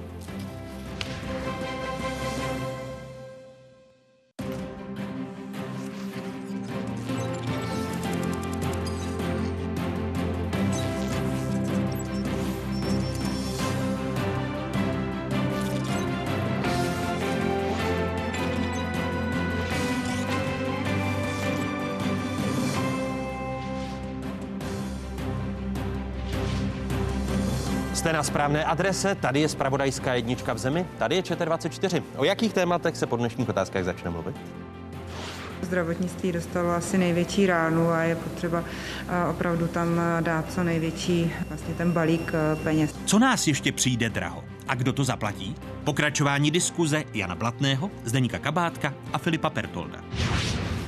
Vy jste žena a proto se budu mírnit, ale ty vaše populistické keci už fakt nemůžu poslouchat. Kultura kultivuje. Kolik tun bí bylo zapotřebí, aby demokracie vzkvétala? K diskuzi byli pozváni senátorka Miroslava Němcová z ODS, ministr kultury Lubomír Zaorálek z ČSSD a poslanec Miloslav Rozner z SPD. Ještě jednou vám všem divákům z Pravodajské 24. hezké nedělní odpoledne. Stále jste v jedinečném prostoru pro diskuzi. Pět ministrů zdravotnictví a čtyři jména. V úterý se staronovým ministrem zdravotnictví stal Adam Vojtěch. Odstoupím z funkce ministra zdravotnictví České republiky. Panu premiérovi jsem již předal svou rezignaci já jsem skutečně eh, v tuto chvíli okamžitě eh, připraven rezignovat. Jakmile bude kandidát, tak tu funkci předávám. Chtěl bych vám sdělit, že eh, pan prezident mne na žádost pana premiéra dnes odvolal. Panu premiérovi jsem dnes ráno do Bruselu oznámil svou rezignaci. Jan Blatný byl podle premiéra odvolán kvůli cituji rozdílným pohledům na řízení rezortu, konec citátu. Eh, jak velký vliv na řízení rezortu vlastně mají ministři zdravotnictví? Já si myslím, že by měli mít zásadní. A já jsem S odstupem, se, měl jste? Eh, já jsem se snažil o to, aby to tak bylo a samozřejmě minister neví všechno, má tam svůj, eh, své poradní týmy, eh, své poradní skupiny. Já musím zde říct, že pro mě bylo ministerstvo nové, ale lidi, se kterými jsem se tam setkal, byli skvělí, pracovití a myslím si, že se nám spolu dařilo spolupracovat velmi dobře. Takže já za sebe mám pocit, že jsem zdravotnictví řídit mohl. Jestli to bylo nebo nebylo důvodem mého odvolání, to je otázka spekulace. Eh, jedna, jedno z těch témat, které vás, eh, řekněme, rozdělovalo s premiérem Andrejem Babišem, byl i eh, nákup medicamentů, které by pomáhaly léčit onemocnění COVID-19, stejně jako možný nákup ruské vakcíny Sputnik V. Když budu u těch léků, které se týkají onemocnění COVID-19. Mluvím teď o Regeneronu, který měl v České republice zmírnit fatální dopady eh, pandemie a kterého eh, bylo objednáno eh, víc než 12 tisíc dávek za 720 milionů korun a podle seznam zpráv CZ teď nemocnice řeší, co s tím lékem, jehož mají půl miliardy. Já mluvím o dvou nemocnicích, o fakultní nemocnici v Brně, jejímž jste náměstkem, a také fakultní nemocnici v Pražském Motole. Proč jste objednal tolik dávek, kdy teď hospodaření těch nemocnic je zatěžováno právě regeneruje? Tak možná, že právě otázka tady těchto léků byla jednou z těch, na kterou jsme možná měli s panem premiérem rozdílný názor. Já si obecně myslím, bez ohledu na tyto konkrétní preparáty, že je otázka, která má být řešena politicky a otázka, která má být řešena odborně. Použijeme třeba tyhle ty léky jako příklad. To, že se rozhodneme, že tyto léky tady chceme, že je tady chceme dříve, třeba dokonce i dříve, než by se sem dostali skrze nějaký centrální evropský nákup a podobně. To je strategické nebo chcete-li politické rozhodnutí. To může udělat a měl by udělat politik, ať už je to minister zdravotnictví společně s premiérem nebo vláda, chcete-li. A to je úplně v pořádku a je to tak správně. To se v podstatě stalo. To, kolik se těch léků koupí, komu se budou dávat, jak budou indikované. Toto není politická otázka, to je otázka odborná a tam já jsem postupoval takovým způsobem, že jsem požádal e, e, zástupce z klinické skupiny, aby kontaktoval odborné společnosti, ty připravili nějaká indikační kritéria. Musíme si uvědomit, že to jsou léky, které nejsou registrované pro, danou, e, pro daný typ onemocnění a podobně, takže jsou spojeny s různými potenciálními riziky. A na základě toho vznikla kritéria a na základě toho vzniklo určité doporučení nákupu. To doporučení Těch 12 tisíc eh, původně dávek. bylo daleko menší. A, takže, eh, takže to bylo politické rozhodnutí, uh, protože 12 tisíc dávek nebylo odborné rozhodnutí. Byl to jakýsi kompromis, na kterém jsme se nakonec domluvili a je to právě ta otázka, že když, teď budu mluvit chvíli jako lékař, studoval jsem medicínu a určitě mám nějaké povědomí o tom, jak funguje srdce. Ale když ho budu chtít nechat vyšetřit, zavolám si kardiologa. Takže politik má nějaké povědomí o tom, že tyto léky by mohly zachraňovat život. Ale má si zavolat odborníky, kteří mu řeknou, jak a kolik je toho potřeba. Protože když to budu dělat jiným způsobem, tak pochopitelně jako like mohu uvažovat čím víc, tím líp ale ono to tak být nemusí. Takže toto byla jedna z věcí, na kterou jsme měli opravdu rozdílný názor. S panem premiérem, a panem... teď, teď mi řekněte, jaké, jaké bylo to číslo objednávaných dávek eh, doporučených odbornou skupinou? Eh, protože v tu chvíli už tady byl eh, i Bamlan, tak jsme se bavili o, o částce, která byla řádově v tisících, ne v desítkách tisíc. To znamená, bavili jsme se, dejme tomu, nějakém polovičním, třetinovém, třetinovém počtu. To znamená čtyř, čtyř tisíc dávek. Já, já teď, vy, já teď nakonec ale objednal 12 tisíc a e, finance nemocnic, těch dvou, které jsem zmiňoval, e, tak e, ty 100 miliony blokují rozpočty dvou velkých nemocnic, Pražské Motole a Brněnské fakultní nemocnice, kde vy jste náměstkem ředitele. Jde o zhruba půl miliardy těch dávek, které se dosud nevypotřebovaly. Nejde to právě na váš vrub, tahle? Tento... Znovu si myslím, že je to nastaveno tak, že jsme došli k nějakému kompromisu představy eh, některých lidí nebo některé ty politické představy byly ještě daleko vyšší ve snaze v úvozovkách zachránit co nejvíce životů. Já jsem argumentoval spolu s odborníky tak, že ten lék má jenom své přesné indikace a na tom si trvám, na tom opravdu nic měnit nebudu. Tedy takže, kolik, kolik dávek po vás premiér? Eh, takže já, ono je to přece jenom už delší dobu, já se asi nebudu, eh, nebudu pouštět do nějakého konkrétního čísla, protože bych ho nemusel říct přesně, ale bylo to vyšší číslo. Než Řádově jsme nakonec objednali. Víc než těch 12? Já to víc to bylo. No je, protože teď eh, ty nemocnice jsou kritizovány a hrozí jim hospodářské problémy, co když to může být využito k odvolání ředitelů těch nemocnic. To, to, to byste mě zaskočil, pane redaktor. To, to si vůbec nevím představit, že by někdo kvůli tomu, že se ředitel zachoval tak, jak mu bylo uloženo, že by ho chtěl někdo za to penalizovat. To mně připadá jako něco, co, co se, to, se, to se nestane, to se nemůže stát.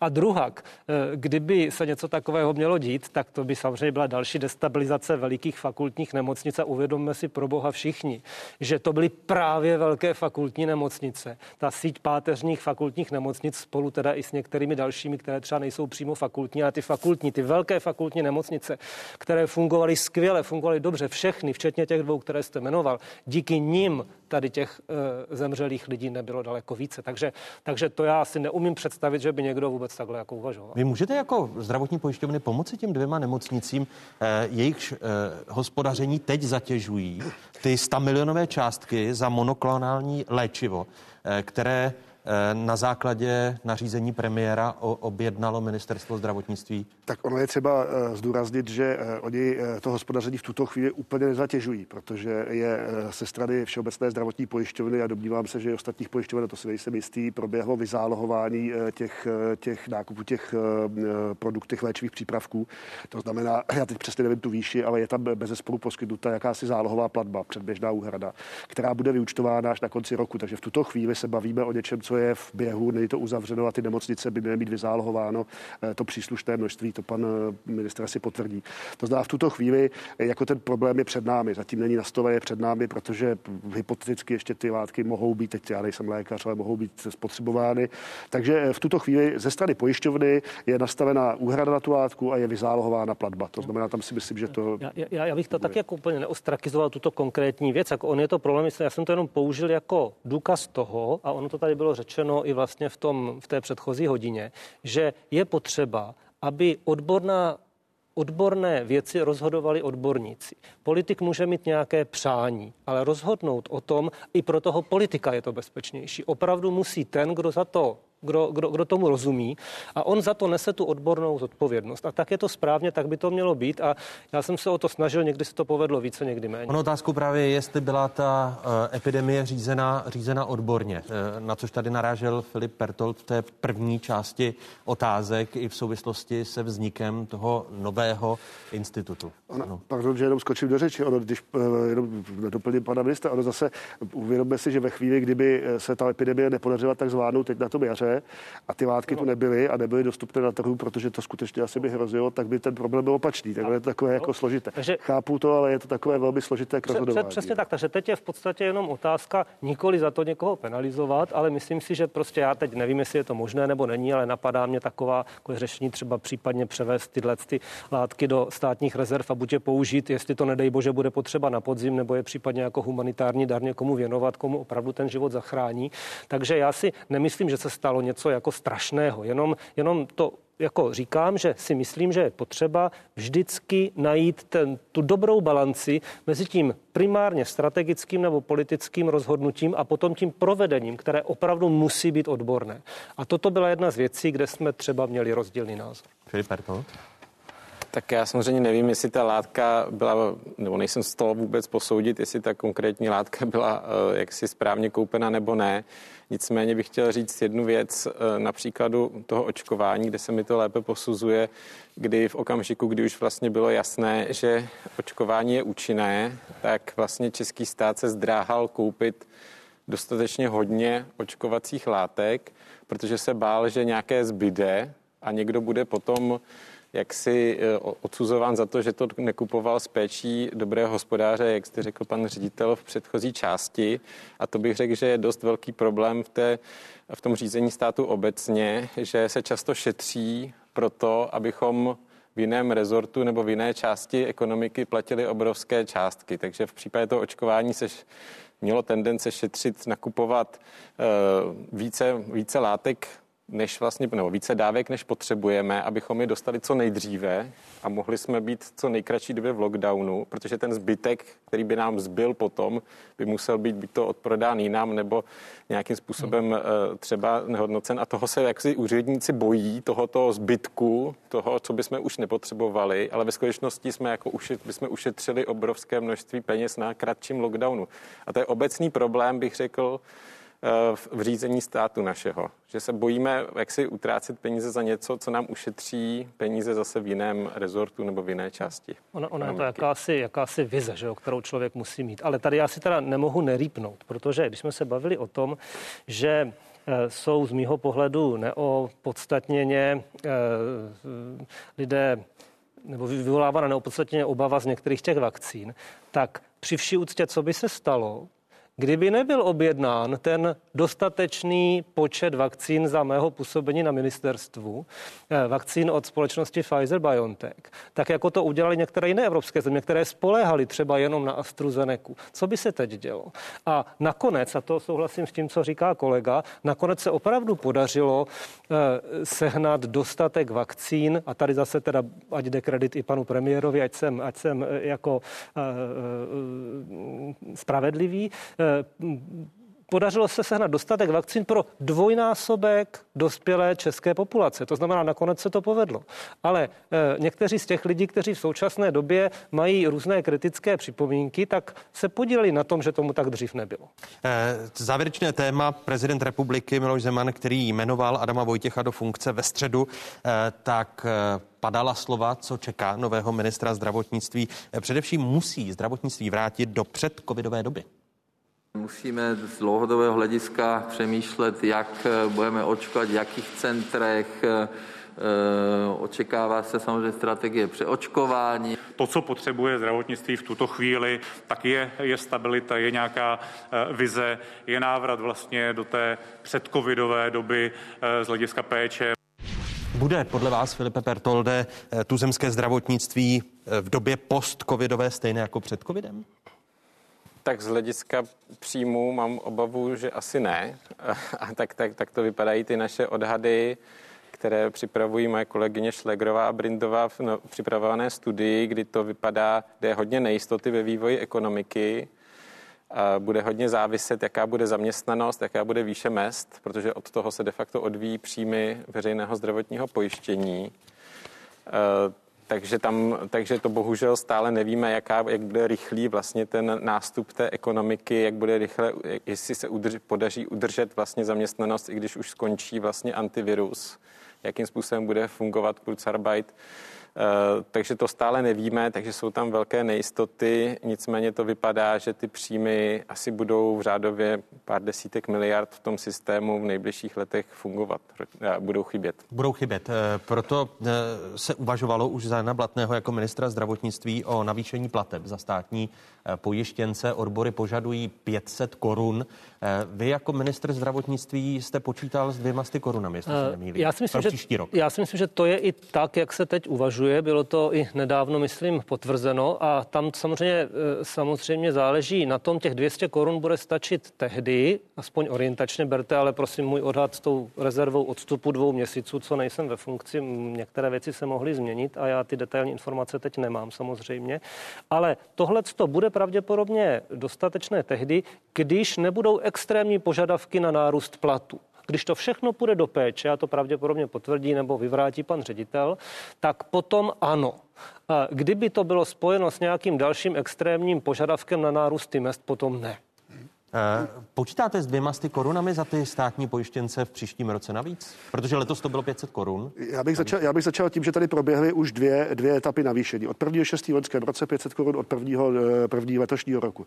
Eh, je třeba říct, když se tady dívám na nějakou modelaci roku 2021 očekávané skutečnosti a to, jak nám ovlivnili příjmovou stranu ty, ty dopady COVID-19 do české ekonomiky, do nezaměstnanosti, do platů a to, co nám udělalo navýšení platby za státní pojištěnce, tak se v podstatě dá říct, že tyto dvě položky se vyklírují, že tyto dvě položky se nějakým způsobem eh, vyrovnají. vzájemně vyrovnají. To znamená, to navýšení, které proběhlo pro rok 20 a 21, způsobilo to, že v podstatě eh, vykompenzovali snížení příjmu veřejného zdravotního pojištění. My eh, modelujeme do příštích let zatím bez těch 200 korun, o kterých mluvil, mluvil jste vy, pan doktor, i pan docent. Nicméně už nyní v rámci dohodovacích řízení se objevují náznaky, že ta úvaha zřejmě je reálná. To znamená, zřejmě budeme schopni ještě před dokončením dohodovacích dohodovacího řízení pracovat s tou částkou 200 korun, což by pro systém veřejného zdravotního pojištění představovalo nějakých 14,3 miliardy korun navíc. Ten model bez těch 14,3 miliardy korun navíc, já když to velmi zrychlím, tak eh, říká v mé řeči, že do roku 23 jsem, eh, do roku 22 do konce roku jsem schopen plně krýt své závazky vůči poskytovatelům zdravotních služeb, pokud nedojde k nějakému skokovému navýšení platů a další. A v roce 23 se dostávám do problému. Pokud tady dojde k navýšení té platby, tak se ten, eh, tak se ten problém odsouvá v čase. Tedy byl by rok 2023 pokryt, protože jinak, když ono, vám ono, koukám... Ono to je, ono to je strašně, strašně když, Když složité. vám koukám přes, ano, ano, přes ruku, tak model. tam máte minus 10 uh, miliard uh, dluhů to je, to je model 23 bez no. toho, aby se cokoliv stalo. Tak. Jo. Ale tak. 4 miliardy by tedy byly ono, navíc, pokud byste dostali Ono, ono se to nabaluje 200, v dalších letech, takže by to samozřejmě... 200 korun, ano. On, ono totiž souvisí také s tím, že my jsme teď nějakým způsobem, díky tomu, jak zdravotnictví funguje, zvládli, věřím, že to tak bude, e, epidemii a když se budeme snažit, tak e, to na podzim zvládneme preventivně, raději také, ale během toho došlo k propadu řady, uh, řady v řadě systémů té péče, od kardiologické přes screeningové programy a další. Teď vám vstoupím do řeči, my se na ta data můžeme podívat. Jsou to data mm. Všeobecné mm. zdravotní pojišťovny, která máme k dispozici. Mm. Ku příkladu totální endoprotéza, mm. kyčle. VZP v roce 2019 za první čtvrtletí proplatila přes 3 tisíce výkonů endoprotézy kyčle. Letos za stejné období vidíte jen 1500, takže polovina. Totální endoprotéza kolene předloni 2384, letos pouze 478. Srovnání onkologického, eh, promiňte, onkologického screeningu.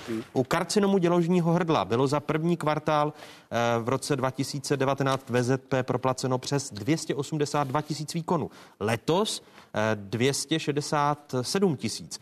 Eh, Manografických vyšetření bylo předloni přes 100 tisíc, letos 94 tisíc. Vyšetření karcinomu hmm. tlustého střeva konečníku. Podle dat VZP předloni za první čtvrtletí proplatila Všeobecná zdravotní pojišťovna přes 100 tisíc letos za stejné období 84 no. tisíc. A, a, řada, a řada těch výkonů, o kterých jste mluvil, navíc byly výkony, které byly pro ty nemocnice svým způsobem ziskové, třeba totálně endoprotéza pro mě. A ten, ten propad v tom, v té produkci byl vlastně nahrazen e, péči o covidové pacienty, který zejména, jestli jsou na jednotkách intenzivní péče, rozhodně nebyli jako výděleční. A teď si představme, že kromě tohoto, že my se chceme vrátit do té předcovidové doby a starat se dobře o všechny, nikoli jenom o covidové pacienty, tak je tady ten propad, který máme z minulého roku a ten nedoženeme za rok. To bude trvat delší dobu a to ne, už nehodnotím vůbec to, že si taky zdravotníci potřebují odpočinout. Takže ono to Jak bude trvat. To podle vás tedy bude Já si myslím, že mi, min, minimálně dva roky, možná delší dobu, než se to všechno dožene. A hlavně ani kompenzační vyhláška, ani nic jiného zatím není plně nastaveno na to, aby se teďka několik let pracovalo na 110 nebo na 120 A bude potřeba se tím nějakým způsobem zabývat a upřímně řečeno, myslím si, že bez navýšení, o kterém jste tady mluvil, bez navýšení minimálně pro ty, těch 200 minimálně těch 200 korun by to byla otázka, která byla velmi komplikovaná a řadu zejména velkých nemocnic by mohla dostat do složitých problémů. Jak dlouho to tedy podle vašich modelů potrvá, než se to zdravotnictví vrátí? Já si, já si nemyslím, že to je jednoduchá otázka. Co se týká třeba screeningu, o kterých mluvil pan docent, nebo jste mluvil vy, pan doktore, tam jsme ambiciozní. My bychom rádi, protože ty propady nejsou tak markantní, jsou okolo jednotek až malé desítky procent, tak bychom rádi ty screeningy dohnali do konce roku. Jednáme o tom s odbornými společnostmi, zejména s onkologickou tedy, a myslíme si, že ta ambice je naplnitelná. To znamená, tam bychom to chtěli dohnat. A aby jsme k těm špatným zprávám, to znamená, že se nám propadá zejména plánovaná péče, o které, o které tady pan docent mluvil, přidali i dobrou zprávu, tedy když se podíváte na graf, který hovoří o péči o onkologicky nemocné. Ano, to můžeme. Je to takové, to, ale tak je vidět, že i v, to, v té době covidové ta péče byla poskytnuta většímu počtu uh, klientů VZP. Dokonce i náklady na centrovou péči nám vykazují rostoucí, rostoucí křivku. To znamená, u těch závažných onemocnění ta péče nebyla odpírána, byla poskytována těm klientům. My budeme muset dohnat tu plánovanou péči. Typický příklad, pan doktor říkal, tepka. Ano, jsme na 50%. A co musíme vytvořit? Naráží to na, dva, na, na, dvě, na dvě stěny, nebo na, na, dvě, na dva limity. První je kapacita nemocnic. Ten prostě nezměníme. Asi těžko teďko vybudujeme nová oddělení, získáme nový personál. Druhý finance. Tady si myslím, že je to naopak, eh, řekněme, k diskuzi, protože my jsme schopni teď skokově navýšit úhrady těm nemocnicím, pokud se ukáže, že jsou schopni zvládnout větší kapacitu. Eh, ta kapacita nemocnic v sobě zachová i to, co říkal pan docent. Samozřejmě zdravotníci nejsou stroje. Po tom roce, kdy se věnovali péči o COVID, eh, covidové pacienty a, a jako zvládli to skvěle, tak skutečně asi není možné, aby v tom daném tempu pokračovali dál. Je potřeba jim dát prostor k tomu, aby, aby se nějakým způsobem také refreshovali, aby se vrátili do normálu. To znamená, já si myslím, že pokud ten náběh bude plynulý ze všech těch důvodů, o kterých mluvím, tak jsme schopni ho financovat. To si myslím, že je důležité sdělení. A z mého úhlu pohledu jsou dva roky, o kterých, myslím, pan docent hmm. zmínil, doba, která je realistická. To, eh, děkuji vám. To já jako náměstek rád slyším. za tuto diskuzi. Eh, bývalý ministr zdravotnictví, dnes náměstek ředitele fakultní nemocnice v Brně Jan Blatný, eh, ekonom z CERGEI Filip Pertol byl hostem otázek a ředitel VZP Zdeněk Kabátek. Pánové, děkuji za tuto věcnou debatu a těším se na další setkání v otázkách. Díky. Naschledanou. Děkujeme za pozvání. Ano. Turbulentní týden na české politické scéně. V úterý skončil v čele ministerstva zdravotnictví Petr Aremberger. Premiér i hned oznámil náhradníka Adama Vojtěcha a bylo to chvilku napínavé. Teď jsme se vlastně domluvili, že, eh, že nastoupí a bude ve funkci ministra eh, až eh, vlastně do rezignace této, alebo demise této vlády. Není to nic, co by bylo potvrzeno, takže v tuto chvíli se k tomu nechci vyjadřovat. O pár hodin později Adam Vojtěch konečně oznámil, že nabídku přijal. Osud jeho předchůdce a zároveň následovníka Petra Aremberga byl pravděpodobně spečetěn už ve chvíli, kdy se prezident Miloš Zeman nechal slyšet, že by proti jeho odvolání nic neměl. Zatímco o osudech ministrů rozhoduje prezident, podle informací serveru Seznam zprávy do výběru velvyslanců zase mluví prezidentův neoficiální ekonomický poradce Martin Nejedlý. Právě s ním dojednával sociální demokrat a nynější náměstek ministra zahraničí Pavel Jaroš obsazování funkcí v diplomacii i v době, kdy nepůsobil na ministerstvu. A zatímco hradní garnitura se zdá být neotřesitelná, rezignaci tento týden oznámil poslanec za TOP 09 Dominik Ferry. Učinil tak v zápětí poté, co ho na stránkách deníku N a Alarmu obvinilo osm žen z nevhodného sexuálního chování. Koalici spolu vznikl problém. Za prvé je potřeba, aby se potom ukázalo, jestli teda Dominik Ferry pochybil nebo nepochybil a on tím, že se vzdál poslaneckého mandátu, odstoupil z kandidátky, tak ukázal, že tady ještě může fungovat politická kultura v této zemi. A další zásadní politická zpráva z tohoto týdne.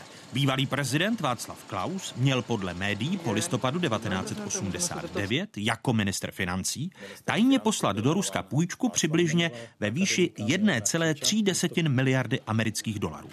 Klaus to popírá. O půjčce rozhodla ještě komunistická vláda a kromě toho si už na nic nepamatuje. Zveřejněné informace hospodářských novin mají podle něj poškodit jeho jméno a budoucí politickou kariéru. Dnešní článek v hospodářských novinách vnímám jako předem připravený útok na moji osobu.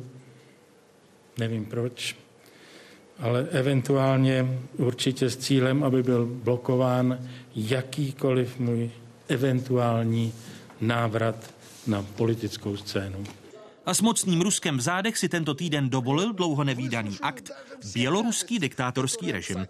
Stíhačky donutili civilní letadlo irského Ryanairu na trase z Aten do Vilniusu přistát v Minsku, aby běloruské úřady mohly zatknout jednoho z cestujících, opozičního novináře a vládního kritika Ramana Prataseviče. Z našeho pohledu je to flagrantní porušení mezinárodního práva a to nelze brát na lehkou váhu. Evropská letadla se začala vyhýbat vzdušnému prostoru Běloruska. Brusel pak hrozí dalšími sankcemi. Některé členské země už zakázaly běloruským aerolinkám cesty na své území. V Česku je jejich provoz pozastaven od tohoto pátku. A rovněž tento týden jednal na Pražském hradě ruský velvyslanec Aleksandr Zmejevský, a to nikoli s prezidentem republiky, ale s vedoucím kanceláře prezidenta republiky Vratislavem Minářem. Schůzka se uskutečnila na žádost ruské strany a ruský velvyslanec při ní požádal o pomoc při řešení budoucnosti střední školy při velvyslanectví Ruské federace v Praze. A dalšími hosty otázek jsou avizovaní. Senátorka bývalá předsedkyně poslanecké sněmovny Miroslava Němcová. Co ODS, vítejte, hezký dobrý den. Pěkné odpoledne. A děkuji, že mé pozvání přijal bývalý ministr zahraničních věcí, bývalý předseda poslanecké sněmovny, dnes eh, ministr kultury České republiky Lubomír Zaorálek. Hezký dobrý den. Dobrý den, dobré poledne. Dodám, že eh, do otázek jsme zvali i poslance SPD Miloslava Resnera. Eh, ten pozvání odmítl, cituji, souhlasím se stanoviskem kanceláře prezidenta republiky z 21. května tohoto roku, podle kterého kancelář prezidenta republiky nebude poskytovat informace vybraným médiím v rámci boje proti dezinformacím. Vzhledem k výše zmíněné dlouhodobé diskriminaci předsedy hnutí SPD a místo předsedy poslanecké sněmovny Tomia Okamury v diskuzním pořadu OVM odmítám pozvání do tohoto pořadu. Konec citátu, proto židle pro Miloslava Roznera zůstává prázdná. V souvislosti eh, s tím vaším avizovaným přechodem z ministerstva kultury na ministerstvo zahraničí, když teď kancelář prezidenta republiky a její kancléř jednal s velvyslancem o to, aby tady zůstali v České republice někteří lidé, kteří zajišťují chod střední školy při velvyslanectví Ruské federace.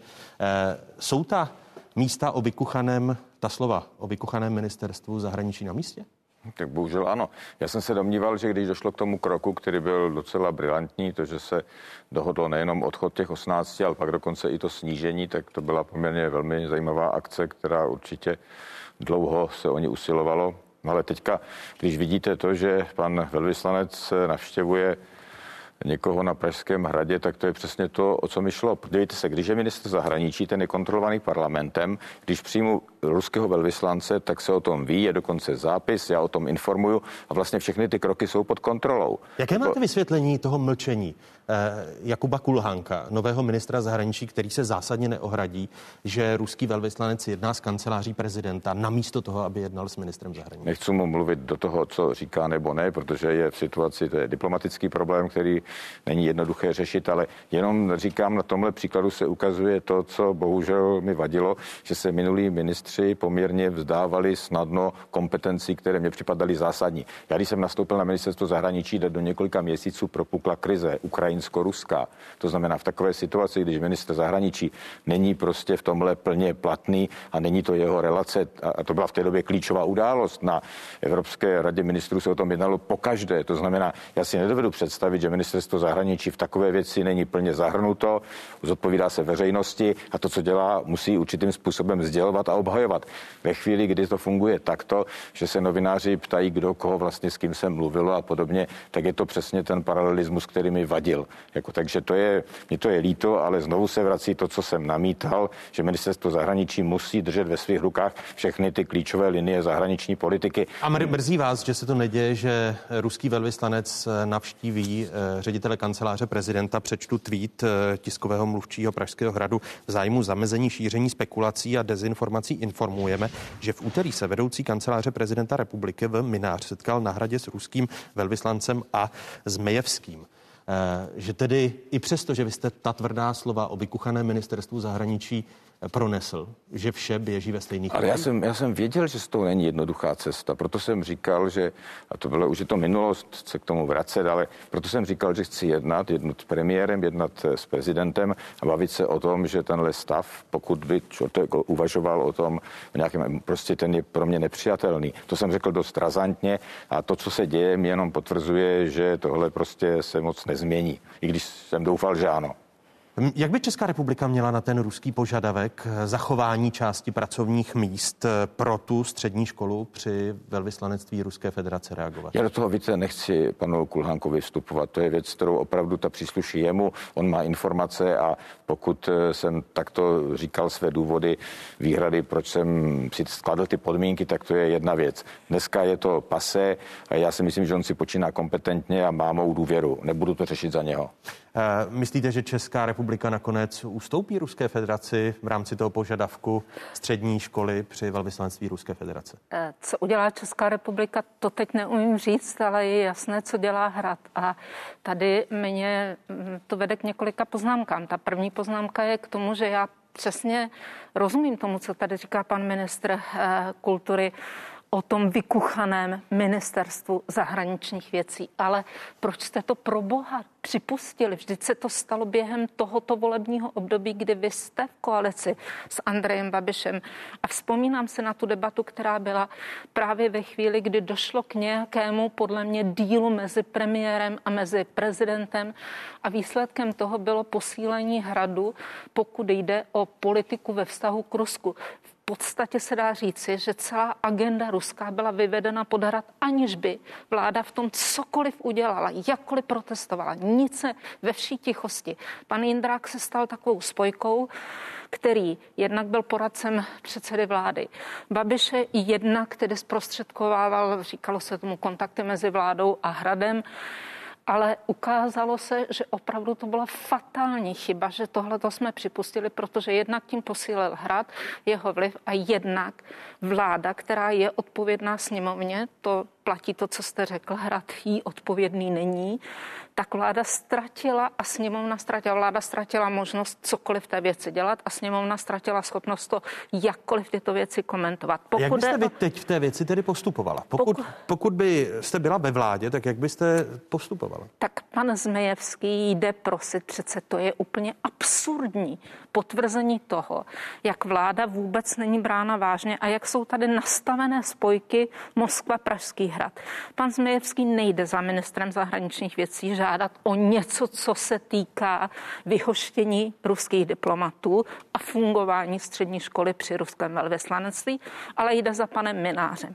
Před časem jsme si mohli číst články o tom, jak Hinek Moníček Komoníček konzultuje, kdo bude příštím velvyslancem kde, tyto kroky s panem Nejedlým na Pražském hradě.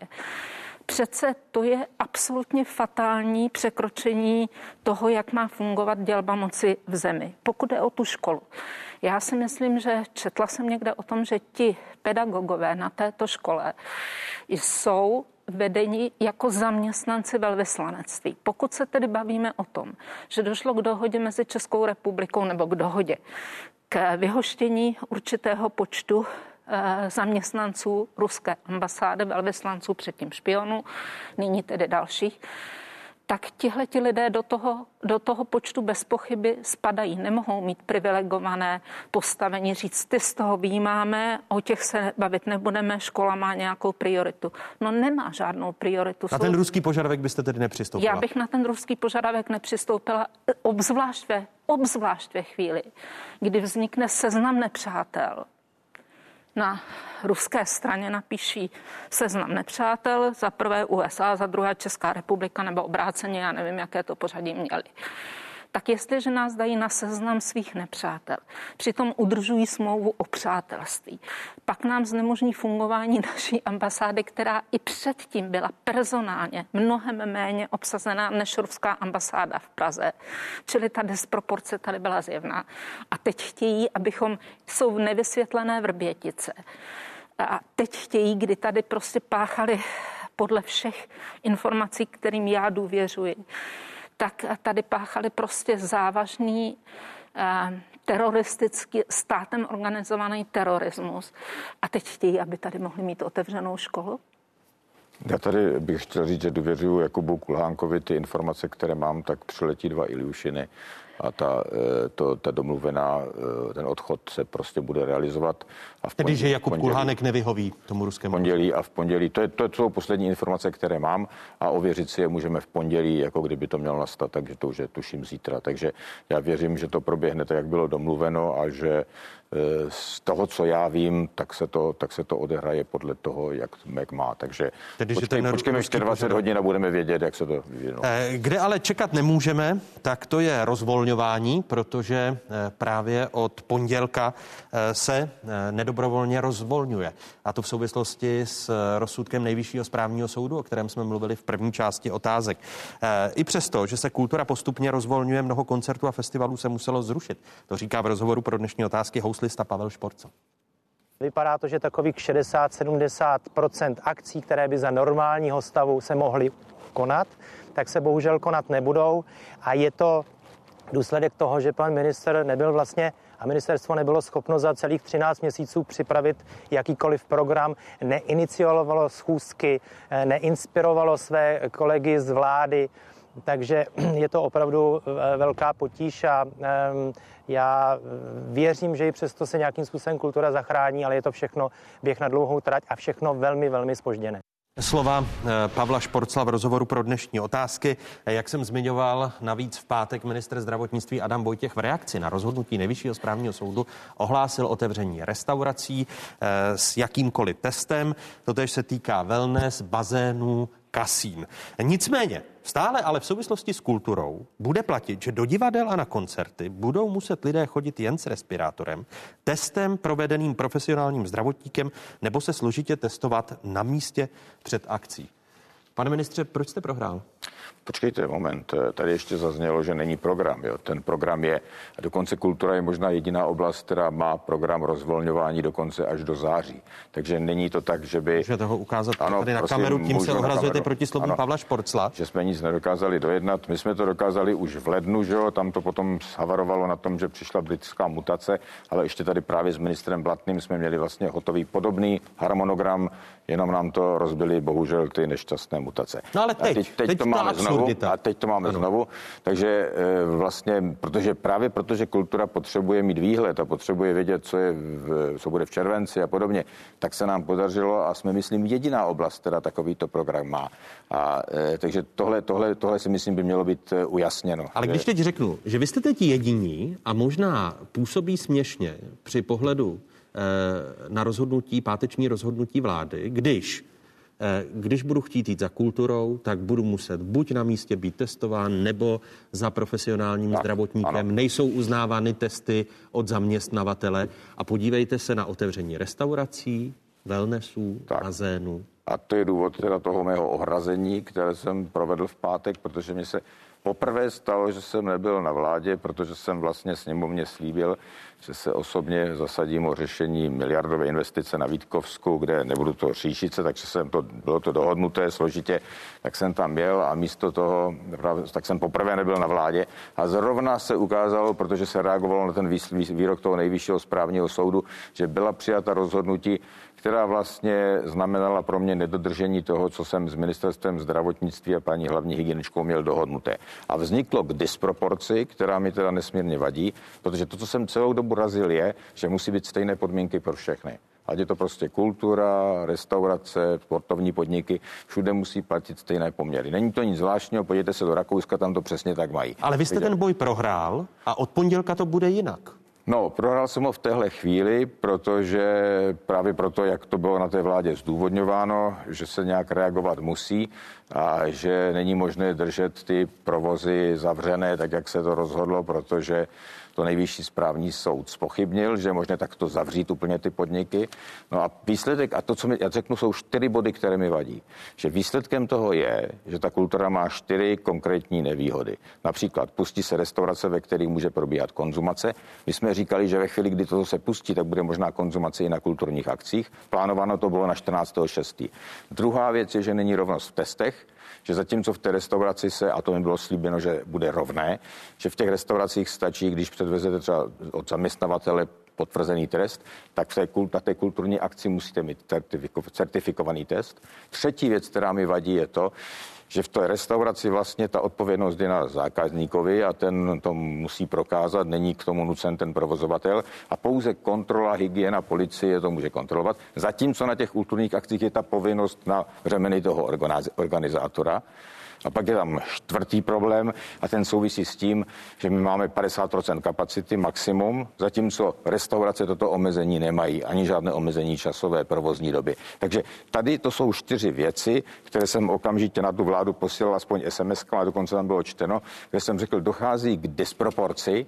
Promiňte, ale vláda přesto to... tu disproporci schválila. Takže se ptám, to se s tím smíříte? No nesmířím, co pak mě neslyšíte, co říkám. A no vy jenom, vy jenom pláčete nad rozletým mlékem. A to nemáte pravdu, jako, podívejte se, to není, to není žádný pláč, jako tak, jako, jako ta vláda se teda uzná, ocitla v mimořádné situaci, řešila nejvyšší rozhodnutí nejvyššího správního soudu a na, na té vládě, bohužel tam byla jenom moje zástupkyně paní Smolíková, se nepodařilo prosadit to, co já pokládám za strašně důležité, aby byla stejná pravidla pro všechny, když to nebude pro všechny fair, tak to ohrožuje dodržování těch věcí. Když lidé zjistí, že se s nimi nezachází korektně a mají všichni stejné podmínky, no tak to prostě ten systém nabourává v celku, tu důvěru v něj. Takže já tady tohle téma prostě budu otevírat na v pondělí znovu na vládě a budu chtít, aby tahle věc se napravila. Tedy budete chtít v pondělí na vládě změnit pravidla pro kulturu? Samozřejmě, já budu chtít, ale ten jednotný princip, jako já si myslím, že bez něho se žít nemá. Jako v některých zemích, kde to funguje, tak je to opravdu založeno na tom, že ty pravidla jsou pro všechny stejná. Ty typy testů, jako způsob, jak se to prokazuje a kdo to má prokazovat, tohle musí být srovnané. Teď míříme ke covid pasu. Chceme covid pas. Ten covid pas přece bude fungovat stejně pro cestování, pro návštěvy restaurací a nevím, knihoven, všeho. To znamená, jestliže chceme, aby ten systém byl životaschopný, tak on musí být jednotný. To prostě, to, co se stalo, je podle mě chyba, je to nedopatření a musí se to napravit. Eh, co říkáte tomuto nedopatření, řečeno pana ministra? Eh, no, nechci se tomu smát přímo, ale um, nevím, jak se k tomu postavit jinak, než že řeknu, že mi to připadá, že pan, pan minister si hraje na takového setrvalého opozičníka uvnitř vlády. Za uh, ČSSD nech přihlíží tomu, jak přebírá hrad ruskou agendu z ministerstva zahraničí. Mohutně to skritizujete, řeknete je vykuchané ministerstvo a necháte to být. Teď uh, ukázka toho, jak vláda funguje. Co si z toho má vzít ten normální občan? My dva se pohybujeme v politice, umíme třeba eh, si představit některá složitá jednání a víme, že to není snadné. Ale jestliže vy vystoupíte a řeknete, no tak ta vláda mě potrhla, podrazila, já nevím, jaká slova jste použil. Eh, já jsem měl domluveno s hlavní hygieničkou, že bude postupovat tak, aby byl ten jednotný princip pro všechno, pro celé to otvírání ve všech segmentech. Oni mě podrazili. No co si má myslet ten občan, než to, že si řekne, no tak ta vláda fakt se zbalí a nejradši už rychle odejde, protože jestliže není schopna se dohodnout ani na hlavním principu, tak jak potom můžeme důvěřovat tomu, že má vůbec nějakou krátkodobou představu, dlouhodobou představu a umí ten každý minister se prosadit. Viděli jsme tady pana, pana uh, Pavla Šporcla, který vedle dalších uh, umělců Eh, vzal už ze zoufalství eh, vlastně věci kultury do svých rukou. V březnu napsal takový opravdu obsáhlý dopis toho, co se děje v kultuře od základních uměleckých škol po všechny možné aktivity, které se odehrávají na kulturním poli a jak oni jako kulturní obec jsou ochotni tomu jít naproti. Tvrdí, že teprve jakýsi průlom nastal až poté, kdy vás zase eh, premiér vyšachoval, šel na schůzku sbírat body s Pavlem Šporclem on sám a s paní ministriní Šilerovou. Potom až po 12 dnech vás nějak těm jednáním přizvali a eh, to zoufalství spočívá v tom, že je tady na jedné straně občan, který chce vědět, jestli vláda vůbec tuší, co dělá. Na druhé straně, jestli uvnitř té vlády jste schopni se domluvit. Za třetí, jestliže se to týká citlivého oboru, který vy řídíte, kultury, tak jestli slyšíte ty hlasy kolem sebe, nebo jestli jste na tom tak jako pan ministr Promiňte, zdraví... když, když, když vstoupím do, no, do, vaší, není jako... do vaší řeči, no. paní senátorko, tak eh, pohled na to, jak dlouho byla omezena kultura, tak v důsledku pandemie koronaviru byly zavřeny kulturní instituce dvakrát. Poprvé 58 mm. dní, loni od března do května, po druhé od loňského října do letošního 16. května. Je to celkem 217 dnů. Tedy příští týden, aby jste zmírnila tu svoji kritiku vůči vládě, tak by měla být ta eh, opatření při nejmenším srovnána kultuře jako v restauracích. Chápu to správně. No, chápete to úplně správně. Vždyť už jsme tomu čelili jednou, když pan ministr Arenberger, vzpomínám se na tu vypjatou debatu v Senátu asi před měsícem, kdy zrovna ten den se řešilo, jestli děti půjdou nebo nepůjdou do škol. Děti zůstaly doma a otevřel, otevřel se fotbalový stadion a pořád jsme se točíme v těch stejných to... věcech toho absolutního selhání. My slyšíme dokola. Je... Rok. Priorita je školství. Je... Na kultuře nám záleží. A pak výsledek je to, že děti rok nebyly ve škole a kultura je rok zavřená. Na, napraví se příští týden ty podmínky, pane? Já především bych řekl, že ta situace trošku stojí jinak. Jako tady se mluví absolutním selháním. Tak podívejte se, proč ta situace je takto komplikovaná? Protože máme, že jo, bohužel tato krize nás zastihla, kdy máme menšinovou vládu. To znamená, to, co pro nás bylo řešení v té krizi, byl nouzový stav.